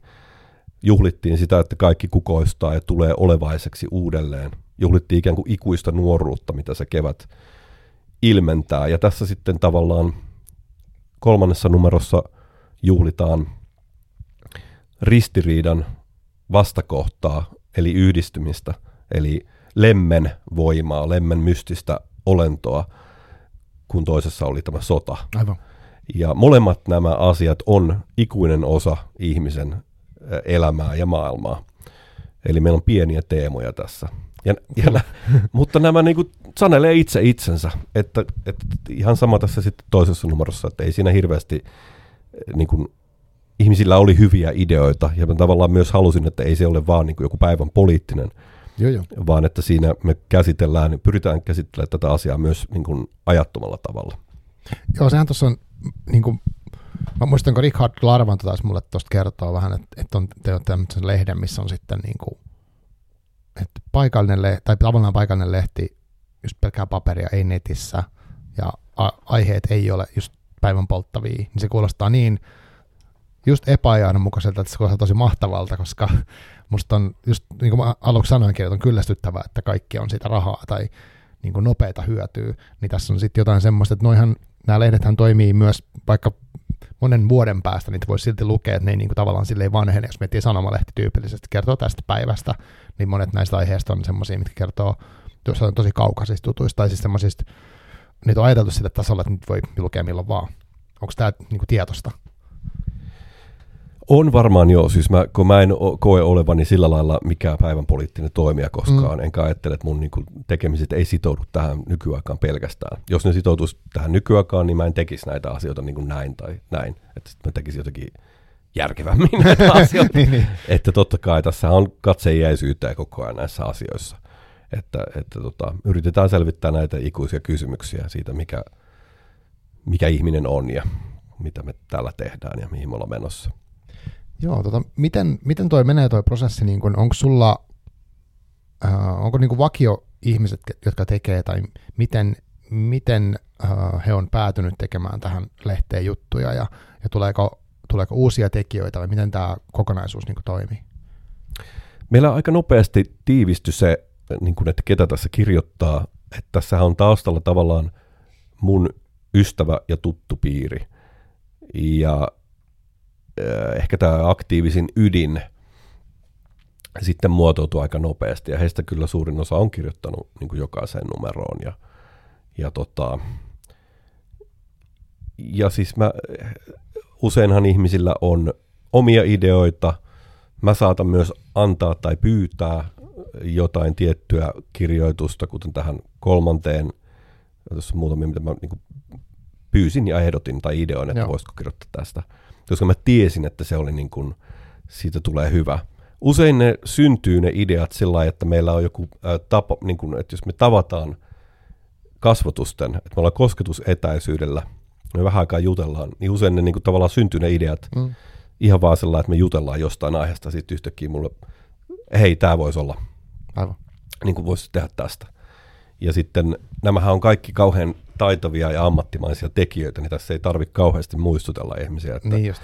että deadlineista näet, vaan ihmiset kyllä tosi, niin kuin, mä oon tosi tietenkin, koen olevani hienossa kunnioitutussa asemassa, että näin taitavat tyypit haluaa tehdä, tahtoo laittaa aikaansa niin kuin tällaiseen lehteen. Mutta kuten sanottu, tässä on ehkä sitten taustalla jonkunlainen tällainen ideaalinen veljeskunta, mikä ylittää nämä tekijät ajallisesti myös, että me ehkä pyritään johonkin sellaiseen ajatukseen jostain yhteydestä, mikä yhdistää meidät menneisiin tekijöihin, tekijöihin ja nykyisiin tekijöihin ja tuleviin. Että ainakin mä haen tässä sellaista tiettyä ideaalista veljeskuntaa ja meidän ensimmäinen varsinainen tapa, tapaaminen oli ö, Näsin kukkulalla Porvoossa, missä sitten Ukon vakkojen aikaan toimitimme Ukon vakat siellä Näsin kukkulan huipulla, jossa mä sitten myös luin ihmisille ensimmäisen lehden pääkirjoituksen, kun se ilmestyi ja näin, ja siinä niin päästiin siihen hommaan. ja tota, mä luulen, että tällaiset, myös tällaiset tietyt tapahtumat, mitä me ollaan sitten aina lehden ilmestyessä tehty, niin ne vahvistaa ja lujittaa sitä yhteyttä. Ja sittenhän tässä on, mä myös haluaisin, että tämä kutsuisi luokseen niin kuin uusia tekijöitä ja uusia kirjoittajia, ja niin se on tehnytkin, että tässä on myös mukana nuoria lupauksia. Esimerkiksi Janne Suutarinen on kirjoittanut mun mielestä tosi, hän, hän tulee varmaan, hän on nuori kundi, mutta tulee varmaan kirjoittaa vielä ties mitä, että en mä olisi hänen ikäisenä pystynyt vielä kirjoittamaan tuollaisia juttuja, ja, ja, tota, ja tavallaan tämä niin yrittää myös kannustaa niin kuin nuorempia tyyppejä astumaan näyttämölle ja niin kuin näyttämään, että mihin se pystyy. Että ei ole tarkoitus olla vaan niin kuin jotain jo tavallaan, no joku Yrjänä ja Röyhkänen on niin kuin Mm. jo sellaisia niin kuin ikoneita, että, No joo. että, että, että, että tota, kirjoittanut niin paljon ja tehnyt niin paljon, että en tarvi niin kuin enää. Aivan. Mutta mä halusin, että tässä olisi myös ihan sellaista niin kuin nuorta verta Mm. mukana. Kyllä. Tota, miten sä kuvailisit niin Porvoon kipinän ideaa? Mikä, mikä se on? Sä oot vähän siitä jo puhunutkin tässä, tai ollaan varmaan, voi olla, että ollaan puhuttukin jo, jo siitä, mutta niin kuin, mistä on kyse? Miksi se on olemassa? Niin se on siinä pääkirjoituksessa. Mä en muista, tämä on niin iso kysymys, että Kyllä. tuossa pääkirjoituksessahan mä varmaan jotenkin sen ilmaisen. Joo, ekas numerossa on- kerrot mä- siitä taustasta. Joo, mä en itse varmaan enää muista, että missä tässä on kyse, kun tässä ollaan jo niin, niin syvällä, että mihin tässä nyt ollaan. Mutta että ajatushan on, että me kootaan yhteen äh, erilaisia ääniä ilmaisemaan tietynlaista niin kuin henkeä, mikä ehkä ei ole meidän aikana niin yleistä. Ja loistetaan valoa johonkin aiheisiin, mitkä on ajattomia ja tärkeitä, mutta aina myös ajankohtaisia.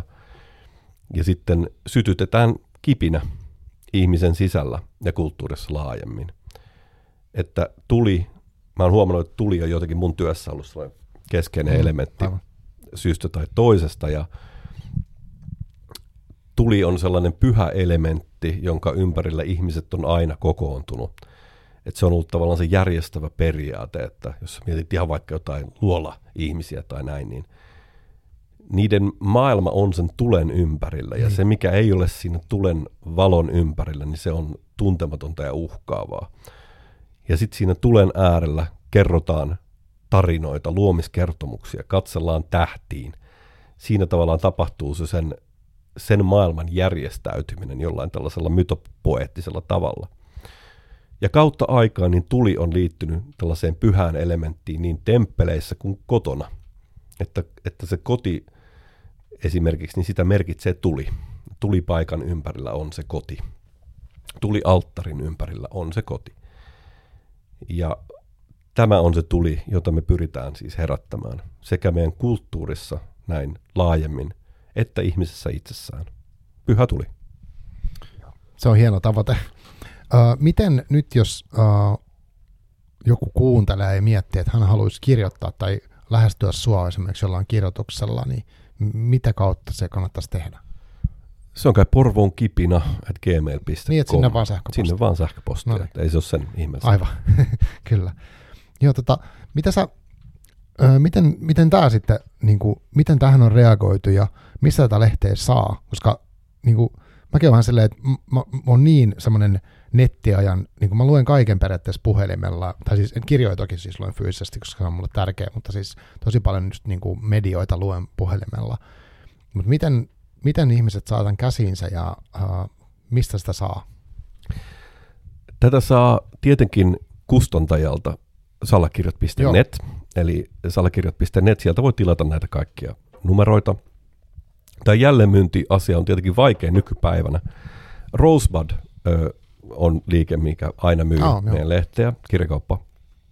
Sitten on pienempiä liikkejä, Aioni, esoterinen kirjakauppa Helsingissä, Sarvilevyt Lahdessa,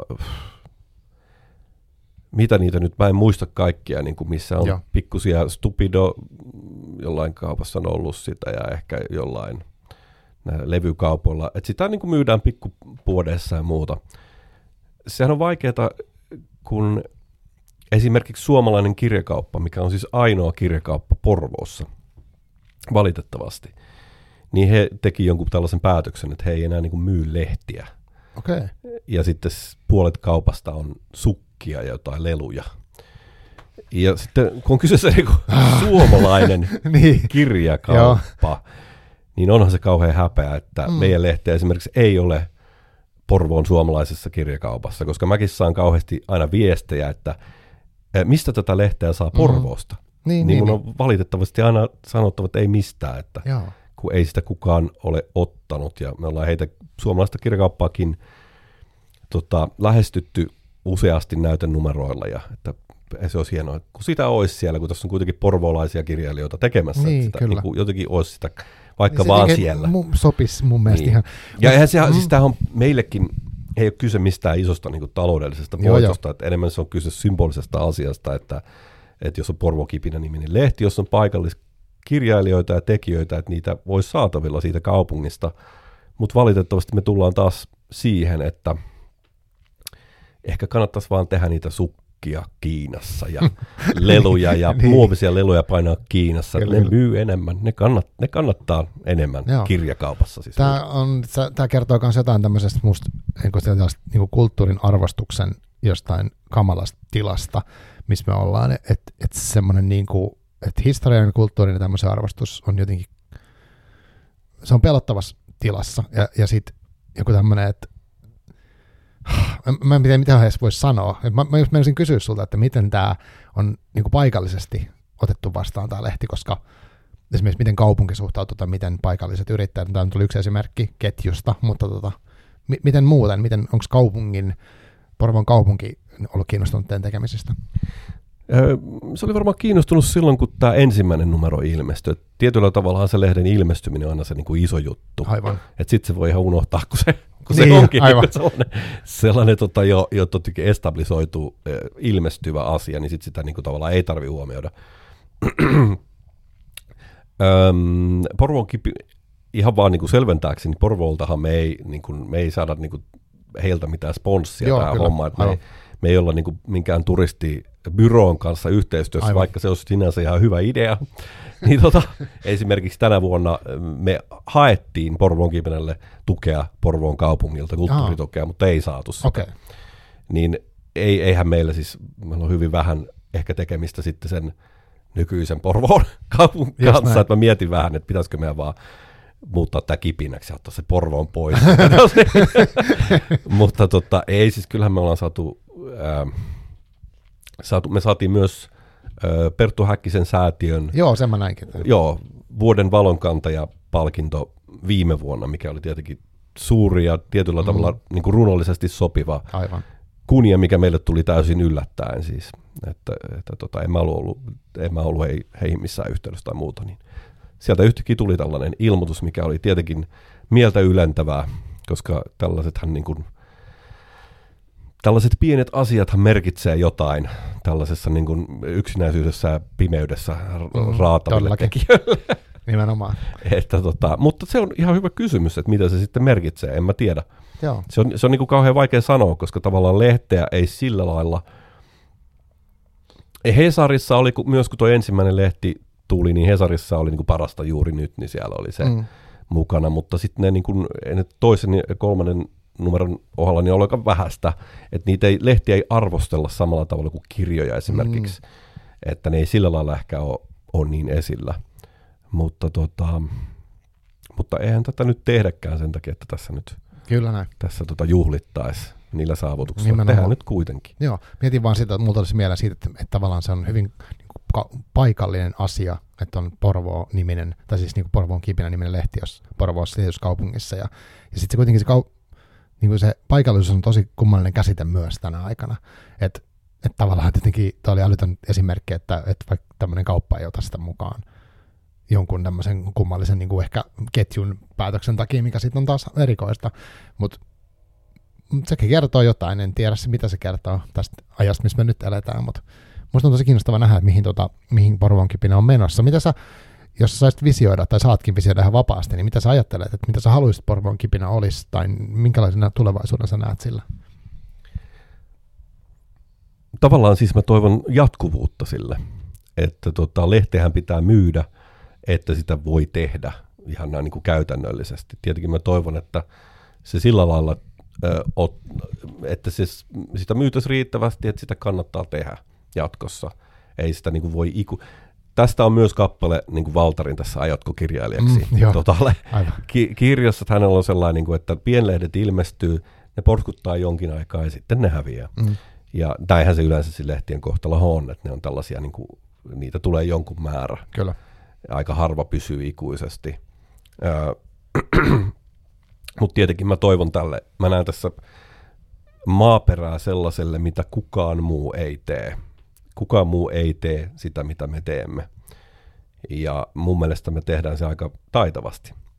Niin mä toivoisin tietenkin sille jatkuvuutta. Mä toivon, että se, että se kannustaa näitä tekijöitä, että, että se on, niin kuin koetaan merkityksellisenä, se mitä me tehdään, vaikka se olisikin joku tippa valtameressä, meidän niin pieni lehti. Joo. Joo, tässä mietin tota, mm, niin kuin näin semmoisena mitenkään vihkyytämättömänä, niin mulle tota, sana esoteria on ollut semmoinen, niin kuin, että mä oon tiennyt, että se asia on olemassa, mutta hyvin sellainen, niin kuin, mitä mä en ole aktiivisesti seurannut. Ja nyt jos mä mietin tätä niin kuin tämän hetken ikään kuin tilanne, mitä mä näen, niin tosiaan mä mainitsin sen Perttu Häkkisen kirjan, mikä on tullut sitten Totuuden etsijät-hanke, uh, sitten on Huntu-dokumentti, sitten on tämä Porvoon kipinen, mikä käsittelee jollain tavalla niin kuin, voiko sanoa, että käsittelee esoteerisia aiheita jotenkin näin, mm. Niin, tota, niin tehän olette sitten harvoja semmoisia, jotka pitää jotenkin sitä. Öö, nyt tämmöinen kevyt kysymys. Mitä, mitä tämä esoteria niin kuin aiheena sulle merkitsee ja, ja miksi sä koet sitä tärkeäksi niin kuin puhua siitä? Esoteria tavallaan viittaa jonkunlaisen niin kuin kulttuurin suurten kertomus musten sisäisiin tarkoituksiin. Että nyt vaikka Suomen kohdalla vaikka Kalevalan tai meidän kansan Itämeren suomalaisen henkisen perinteen sisäiseen merkitykseen. Ja se ei ole aina niin kuin yleistä tietoa tai se ei ole yleisesti tiedossa, että se tavallaan se sisäinen ydin on sellaista, mikä voi hukkua, että sitä pitää tavallaan ylläpitää ja säilyttää. Ja nykypäivänä on aika jännä, koska mehän eletään tietynlaista outoa esoteerista renesanssia Suomessa uudelleen, milloin nämä aiheet on tosi ollut näkyvästi viime vuosina edillä, esillä erilaisissa yhteyksissä. Meidän lehen kohdalla, ja tietenkin mä myös luke, lukisin oman kirjan Kyllä, siis tämän, tämän piiriin ehdottomasti, vaikka mun kirja mä oon yrittänyt kirjoittaa sen niin, että se olisi hy- myös äh, ihan laajalle yleisölle helposti lähestyttävä. Kyllä. Eli tar- tarkoitus ei että tehdä mitään itse tarkoituksellisesti vaikeaa tai monimutkaista, mutta kuitenkin jotain, mikä ilmaisee sellaista, mitä ei ehkä niin usein ilmaista sisäistä, sisäisistä merkityksistä. Porvon kipinä ehkä keskittyy sitten juuri niin kuin tällaisten tekijöiden, ne ei tässä ole niinkään tutkijoita, vaan itse sellaisia tekijöitä, asiaan eri kanteilta vihkiytyneitä, jolle nämä esoteriat on niin kuin heidän omassa elämässään jollain tasolla läsnä, enemmän tai vähemmän itselleni ne on niin sellainen johtotähti. Mä oon aina ollut eh, tällainen henkisesti orientoitunut ihminen ja, ja tota,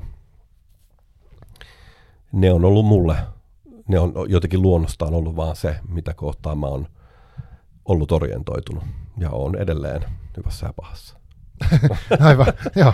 Niin, siis mä, mä tavallaan mietin sitä, että kaikki mitä mä oon tehnyt on tavallaan ammentanut samasta jostain alkulähteestä voimansa ja suuntansa ja sitten myös niin kuin osoittaa tavallaan samoja asioita kohti. Että tässä niin kuin ajan kuluessa niin mä huomaan, että mulla on aina ollut tavallaan jonkunlainen sellainen samankaltainen johtotähti, joka on sitten ottanut eri muotoa ja ollut ehkä joskus vähän himmeämpänä, mutta että tavallaan mä kuitenkin aina on osoittanut jotain sellaista pakenevaa jumaluutta kohti. Ja ehkä siitä nyt sitten selvin esimerkki on se niin kuin tavallaan pyhä työ, mitä mä oon tehnyt niin kuin rituaalityön kautta, missä se nyt ottaa kaikista tavallaan niin kuin selkeimmän tavallaan muotonsa. Ja missä se, mä myös astun tavallaan vähän itseni ulkopuolelle, että se, siinä mä en niin paljon ilmaise niin mun omia vaikka mielipiteitä tai jotain, vaan mä koen eneväni olevani vaan niin kuin yrittäväni ilmentää jotain ja toimivani niin kuin jonkunlaisena kanavana jollekin. Sen sijaan, että mä itse olisin siinä tavallaan se, että se ei ole mulle sellaista niin kuin teatteria tai esiintymistä, vaan että se on enemmän ö, jonkun asian niin kuin ilmentämistä tai sille muodon antamista ja äänen antamista, että meidän perinteessä on hienosti puhutaan, että tietejä tai loitsuja laulaa suuremmalla suulla kuin omallaan. Ja mm. tätä mä koen, että mä teen silloin, kun mä teen niitä rituaalitöitä, niin mä laulan suuremmalla suulla kuin omallani, mikä nyt on tämän rajatun Aki Sederberginä esimerkiksi tässä yhteydessä tunnetun henkilön ääni. Aivan. Joo, tuosta tulee mieleen myös sen tota, se kirjailijan haastattelu, mitä mä kuuntelin, missä hän se jotenkin hauskasti sanoi silleen, että hän niin kuin, silloin kun hän kirjoittaessaan ajattelee liikaa, niin hän lähtee helposti ikään kuin, hän käyttää sanaa kuin poseeraamaan tai esittämään jotain, jolloin sitten sit se aito asia, mikä sieltä nyt ikään kuin tulee vaan, niin se ei pääse esiin. Tuossa tuli vaan se mieleen, ei ehkä ihan sama asia, mutta kuitenkin, että sitten hän koki niin sillä, ei sanonut näin, mutta tavallaan se, mitä sieltä tulee parhaimmillaan, niin ei ole ihan sitä pinnallista ajattelua ainakaan, että, että vaikka niin miettisi sille, että mun, niin kuin sanoit, että sä et vedä roolia tai esitä siinä, kun sä suoritat tämmöistä niin ritu, rituaalia, niin, tota, ää, niin se ei ole se, sä et ole se tähti siinä tai sellä, että katsokaa minua, että minä olen näin fiksu tai minä olen, kun kirjoitan tämmöisen jutun tai jotain muuta, vaan se on jotain isompaa.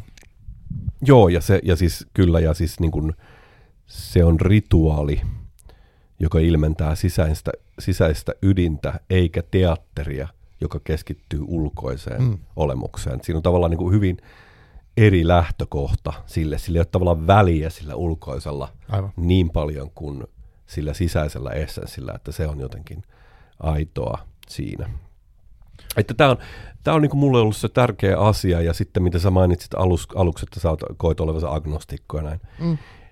Et, tavallaan niin kuin henkinen perinne on tietyllä tavalla ehkä vähän eri kuin uskonto tai mm. uskonnollisuus, mm. ja me, me käsitetään – ehkä länsimaissa ja Euroopassa kristinuskon takia, monoteistisen uskonnon takia, ö, tämä henkisyys hyvin tällainen yksiulotteisesti tai rajallisesti, että, että ihmisen pitää, että tärkeintä on se, että ihminen uskoo jotain. Ö, sitten intialainen perinne, johon mä oon, on tavallaan niin kuin syventynyt aika paljon ja, ja saanut vihkimyksen, niin ei sitä koeta niin kuin sillä lailla siellä Intiassa, että sun pitää uskoa näihin jumaliin jollain tietyllä tavalla. Aivan. Vaan siinä niin kuin perinteen äärellä on tavallaan mahdollisuus ää, jonkunlaisiin kirjaimellisiin jumalkäsityksiin, siinä on mahdollisuus agnostisiin käsityksiin, ehkä jopa ateistisiin hmm. käsityksiin ja tulkintoihin – siitä henkisestä perinteestä ja niistä jumal, jumalista. Että mä en ole tässä niin kuin saarnaamassa minkään yhden ainoan oikean Jumalan puolesta niin kuin monoteistisesti, mm, monoteistisesti että mä, minä tiedän nyt, että kes, mitä Jumalaa teidän ja. pitää kaikkeen seurata. Mutta mä uskon, että eurooppalaisilta ja suomalaisilta nyt erityisesti, mutta eurooppalaisilta laajemmin, on hävinnyt joku sellainen tietty avoimuus sille pyhälle ja sille salaperäisille, salaperäiselle, jota se henkinen perinne yleensä ilmentää. Ja mä uskon, että meidän oman niin kuin kokonaisvaltaisen olemuksen kannalta sen uudelleen löytäminen on kauhean tärkeää. Ja mä en itse niin kuin esitä, että mä olen täysin sen löytänyt ja minä tiedän, mikä se salaisuus mm. on.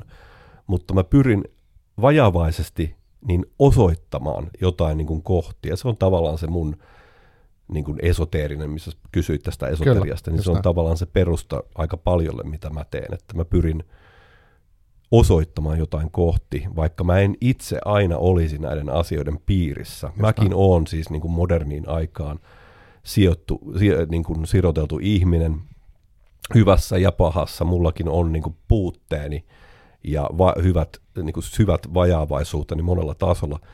Et mä en esitä, että, että mulla on niin kuin ihmisille nyt helppo polku ja vastaukset. Niin, niin. Niin semmoinen guru-meininki, mitä siitä on paljon myös aina ollut, että on niin joku, joka ottaa semmoisen, että seuratkaa minua, että minä vien teidät jonnekin ja on esimerkiksi hyvin karismaattinen ja tota, mutta siinä, siinä on, tuleekin aina se, että mikä on sitä niin kuin henkisyyttä, mikä on vallankäyttöä ja näiden niin kuin, semmoista vääntöä. Että, tota. onko sinulla jotain teoriaa siitä, miksi, kun sanoit tuossa aikaisemmin, että, että, että nyt, tai en tiedä nyt, mutta viimeisen jonkun vuoden aikana tämä asia on, niin kuin esoteria yleensäkin on tullut jotenkin niin kuin NS-pinnalle, ja sitä niin kuin, niin kuin vaikka Suomessa, että, niin miksi, mistä se johtuu, miksi just nyt, onko sinulla joku teoria siitä? Varmaan siihen liittyy niin kuin meidän aikamme sellainen henkinen tyhjyys, että varmaan ne niin kuin asiat nostaa päätään, kun ymmärtää, että okei, täällä on kuinka syvällä suomalaisessa kulttuurissa itse asiassa tällaisetkin virtaukset, esoteriset virtaukset, henkiset virtaukset on, että siihen mä havahdun itse, kun mä katson sitä Huntu-dokumenttia. Että eihän siinä puhuttu niin kuin esoteerisesta kulttuurista, siis puhuttiin suomalaisesta kulttuurista. Niinpä. Puhuttiin, niin kuin, että mikä on niin. niin kuin, koko meidän, koko meidän niin kuin periaatteessa nuoren kansakunnan niin kuin ydin, niin mihin se perustuu usein, on mm. tällaisia mm. aika esoteerisia yksilöitä, jotka omalla työllään on tuonut hyvin niin kuin merkittäviä asioita pinnalle, mutta on, jolla on ollut selvästi tällaisia esoteerisia niin kuin taustavaikuttimia. Niin tota,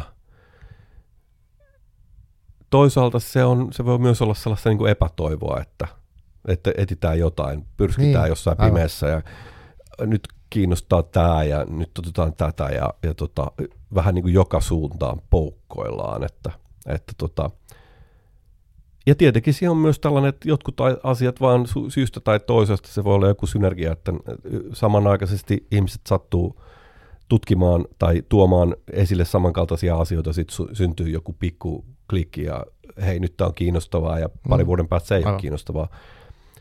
Esoteriakin on niin kuin ihmiskunnan aikana, niin se on tällä lailla tullut ja mennyt, että joka aika ei ole samanlainen. Aivan. Renesanssi on erilainen kuin vaikka joku toinen aika. Eli siis niin kuin asiat menee tällaisina keskittyminä. Ja varmaan meidän aikana me vielä koetaan se, jolloin tämä asia taas ei kiinnosta ketään, jolloin nämä hommat on ihan niin kuin menneet, että et ketä kiinnostaa. Niin. Ja sitten taas seuraava sukupolvi ehkä tai, tai näin, tai sitä seuraava, niin on sellainen, että hei, että tota 2020-luvulla Aivan. Suomessa tapahtui ihmeellisiä asioita. Niin, hyvinkin voi olla, että 50 vuoden päästä joku kaivaa Pyhä Eurooppa-kirjan painoksen jostain ja katsoo, niin. tämä oli tämmöinen kaveri, joka teki tällaista matkaa ja sitten se voi inspiroida. Se on mielenkiintoinen ajatus. Mutta kyllä tässä varmaan joku itse reflektio varmaan kanssa suomalaisilla, että tässä on niinku tavallaan Joo. kuitenkin paljon, ihmiset miettii muuttuvana aikana, että mitä ne oikeastaan on, keitä he on. Mm-hmm. Ja niin kuin minkäla- mitä, mitä niin kuin näitä peruskysymyksiä, mä luulen, että siihen se varmaan myös liittyy. Ja, ja sitten tosiaan näihin kulttuurisiin vaikuttimien, just joku Perttu Häkkinen, joka niin kuin monta vuotta ohjelmassaan toi esoterisia aiheita niin kuin niin, totta, viikoittain. Yle... Joo, totta. niin kuin, ja käsittämätöntä sinänsä, kun miettii nyt, niin tiist, joka tiistai on, on tota aihe, missä puhutaan riimuista tai magiasta Kyllä. tai ties mistä mm. niin kuin aiheesta. Se on, se on aika erikoista. Aivan. Ja mehän ollaan niin kuin erikoinen maa ja erikoinen kansa. Että mehän ollaan niin kuin aika outoja. Kyllä.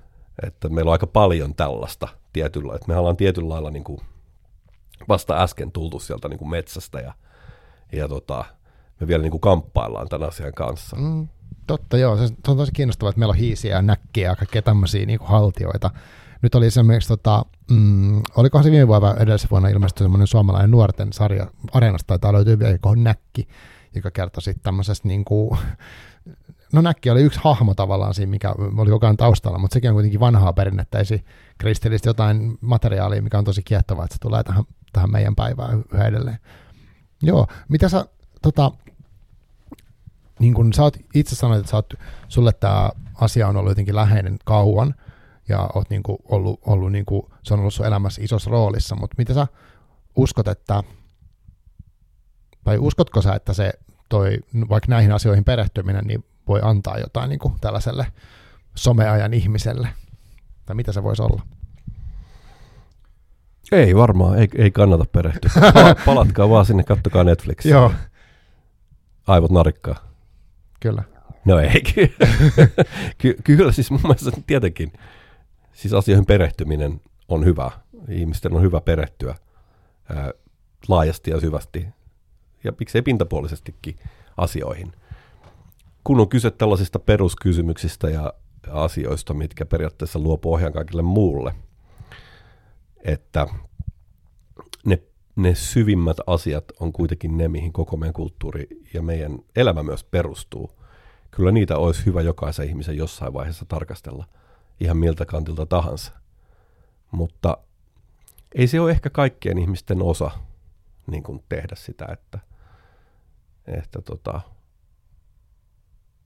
tavallaan jotenkin kyseenalaistaa jotain konsensustodellisuutta tai, Kyllä. tai elämäntapoa. Että ehkä se ei, ehkä, ei se varmasti, se on kuitenkin ehkä sit lopulta pienemmän ihmisryhmän niin kuin, tarkoitus. Joo, en tiedä, tota, mietin tuommoista niin kuin matkustamista ja sellaista niin kuin, niin kuin se, mitä säkin oot tehnyt, niin tavallaan se kuitenkin sisältää semmoista ison määrän myös semmoista mun mielestä, siis ulkopuolisena katsottuna semmoista itsereflektioa, jolla niin kuin, tavallaan mietit sun suhdetta myös itseesi ja elämään ja kuolemaan ja niin kuin valtaviin kysymyksiin, arvoihin ehkä ja, ja historiaan ja, ja siihen, mitä se kaikki tarkoittaa, niin se ei ole sama kuin, että käy biitsilomalla, tulee takas. Että siinä on kuitenkin semmoista vaivan näköä, jonkinlaista niin kuin, kilvottelu oikea sana, mutta joku tämmöinen itseen, itsestä tutkiskelu tai ja jonkun asian etsiminen, se, se, niin kuin, no, se vaatii niin kuin vaivan näköä kiinnostusta myös, että se, se siitä tulee mulle mieleen, että ehkä se selittää, miksi ei ihan kaikki nyt saman tien lähde tutkimaan tämmöisiä perinteitä. Joo, näin se varmaan on, että tarvitaan kitkaa, että voi luoda kultaa tietyllä tavalla. Ja ei se varmaan suurimman osan tarvii niin kuin lähteä sinne perustasolle, mutta me tarvitaan kuitenkin, niin kuin mun mielestä meidän pitäisi arvostaa meidän kulttuurissa niitä asio- ihmisiä, jotka sen tekee. Että ne on kuitenkin ne, jotka sitten näyttää sitä suuntaa. Puhutaan sitten kulttuurisesti tai henkisesti tai taiteellisesti, että, että se olisi hyvä, että me voitaisiin kannustaa meidän kulttuurissa – tällaisia tekijöitä, koska mun mielestä se aineeton niin kuin pääoma, se aineeton asia, mitä kulttuuri luo, niin se on kuitenkin kaikista loppupeleissä, se on kaikista tärkein. Se on jotenkin se korkein ihmishengen ilmentymä. Että sen niin kuin selviytymisen ja ruoan ja jatkuvuuden ja sen niin kuin takavuuden, perustarpeiden tyydyttämisen jälkeen, niin ihminen on kuitenkin jotain muuta – ei sille riitä pelkkä selviytyminen. Ja varsinkaan mä en usko näihin ikuisen talouskasvun ajatuksiin tai tällaiseen, että me vaan koko ajan, tarv- kaikkien tarvii vaan kasvaa koko ajan. Ja, vaan kyllä meidän pitää niin kuin, meillä pitää olla joku suunta ja olisi viisasta, jos meidän kulttuuri osaisi arvostaa niitä suunnannäyttäjiä niiden omana aikanaan. Se antaisi niille mahdollisuuden tehdä enemmän.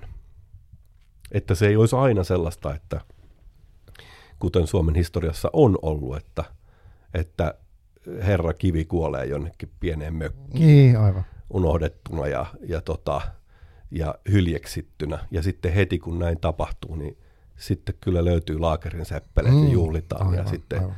nostetaan patsaita ja muuta. Että se olisi niin kuin mun mielestä kivempaa, että jotenkin tämä voisi tapahtua aikaisemmin tämä olisi, olisi kyllä hieno. Ja tosiaan, niin kuin tuossa tuli sanottuakin jossain vaiheessa, että, että se luomistyö, niin kuin, siis taiteen luominen, jonkun tämmöisen tekstin kirjoittaminen, sehän on valtava työ ja se rakentaa koko ajan meidän niin kuin, yhteistä kulttuuria myös. Se, mitä me luetaan ja mitä me jaetaan, niin tota, kyllä mä oon samaa mieltä, että ehdottomasti arvoa sille eläville kirjailijoille myös. Niin ja siis kaikille, että sehän Kyllä, on niin kuin, se luomistyö, sehän on tavallaan ihmisen, niin kuin, mikä erottaa ihmisen aika paljon kaikista muista lajeista, mm. mm. että me voidaan luoda, että me luodaan jotain, mitä niin kuin, eh, ei ole ennen luotu. Me Kyllä. voidaan tehdä, niin kuin, että se on meidän kohtalo, että me pystytään luomaan, me pystytään kanavoimaan jotain tällaista hyvin aineetonta ja antaa sille muoto kaikkien iloksi. Kysehän ei ole niin kuin myöskään vaan suomalaisesta kulttuurista, vaan se, että suomalainen kulttuuri tekee asioita, mikä niin kuin, tuo iloa Mm. koko maailmaan, Kyllä. merkitystä koko maailmaan, että taide ja ihmisen kulttuuriset ponnistelut on tavallaan se, mikä niin kuin me luodaan merkitystä tähän pimeään maailmankaikkeuteen. Kyllä. Joo. Hienosti sanottu. Tota, onko sulla jotain semmoista, mitä, mitä tota, haluaisit vielä sanoa, joko pyöstä Euroopasta, Porvoon kipinästä tai jostain sun omasta ajatuksista, mikä tuntuisi vielä tärkeältä sanoa niin kuin, ikään kuin dramaattisena loppusanana. Eiköhän tässä ole tullut paljon dramaattisia asioita jo, Joo. jo tota sanottua. No siis mä, mä pyrin olemaan rehellinen niin kuin näissä, että nyt kun mekin tässä puhutaan, Mm. Että tota, eiköhän näitä niin kuin joomia ihan riittävästi ja niitä, jotka sanoo, että kaikki on jo tosi, just niin kuin mä oon nyt tällä, tämä on nyt tämän päivän juttu, mä oon tässä messissä. Mm. Että kyllä meillä pitää olla niin kuin, mä en tiedä mistä ihmiset on ajatellut, että, että joku viisaus olisi aina sidottuna siihen heidän omaa aikaansa, että koska joku ajatus on nyt niin kuin in, että nyt se Mm. on, nyt tämä asia on ajanmukainen, niin tämä on nyt ihmiskunnan viisauden kulminaatio. Nyt me ollaan löydetty se. Kun se kenties onkin ihan päinvastoin, Mm. että ne ytimet on löydetty ja hukattu jo kauan sitten, ja nyt me vaan ajelitetaan kauemmas ja kauemmas. Niin mun mielestä mä pyrin rehellisyyteen siinä, mitä mä teen ja kirjoitan. Ja, ja niin kuin vilpittömästi tekemään jotain, mikä mun mielestä on myönteistä. Ja, ja tota,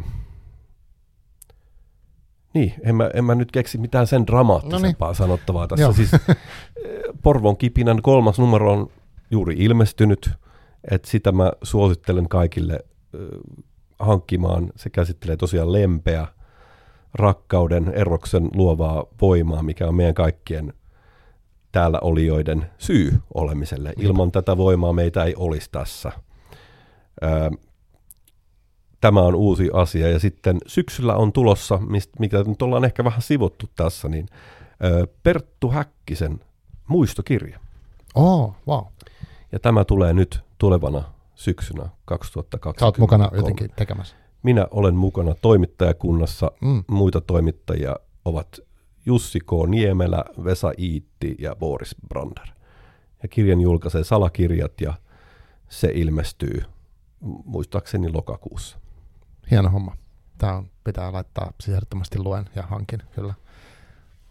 Kiitos Aki tosi paljon tästä. Me käytiin paljon asioita läpi ja tota, nämähän on vähän sellaisia, niin kuin etukäteenkin mietin, että nämä moni näistä teemoista, mitä sä käsittelet sun kirjasta tai mitä käsitellään Porvankin mielessä, niin ne ei sille ei tyhjene hirveän helposti mihinkään yksinkertaiseen nopeeseen muotoon, ainakaan mä en osaa käsitellä niitä niin. Joten me oltiin tässä suht pitkään, mutta musta on tosi kiinnostavaa ja tota, ehkä me, ehkä me törmätään uudestaan, kuka tietää. Mutta kiitos tosi paljon, kun tulit tänne. Oikein hauska oli olla tällä. Kiitos, kiitos itsellesi, että ö, sain tulla tänne vieraaksi. Hienoa, että teet kirjallisuuteen tota, keskittyvää ohjelmaa ja kuulet näitä yksinäisen työn puurtajia. Kyllä. Joo, kiitos kuulijalle ja palataan taas. Moi.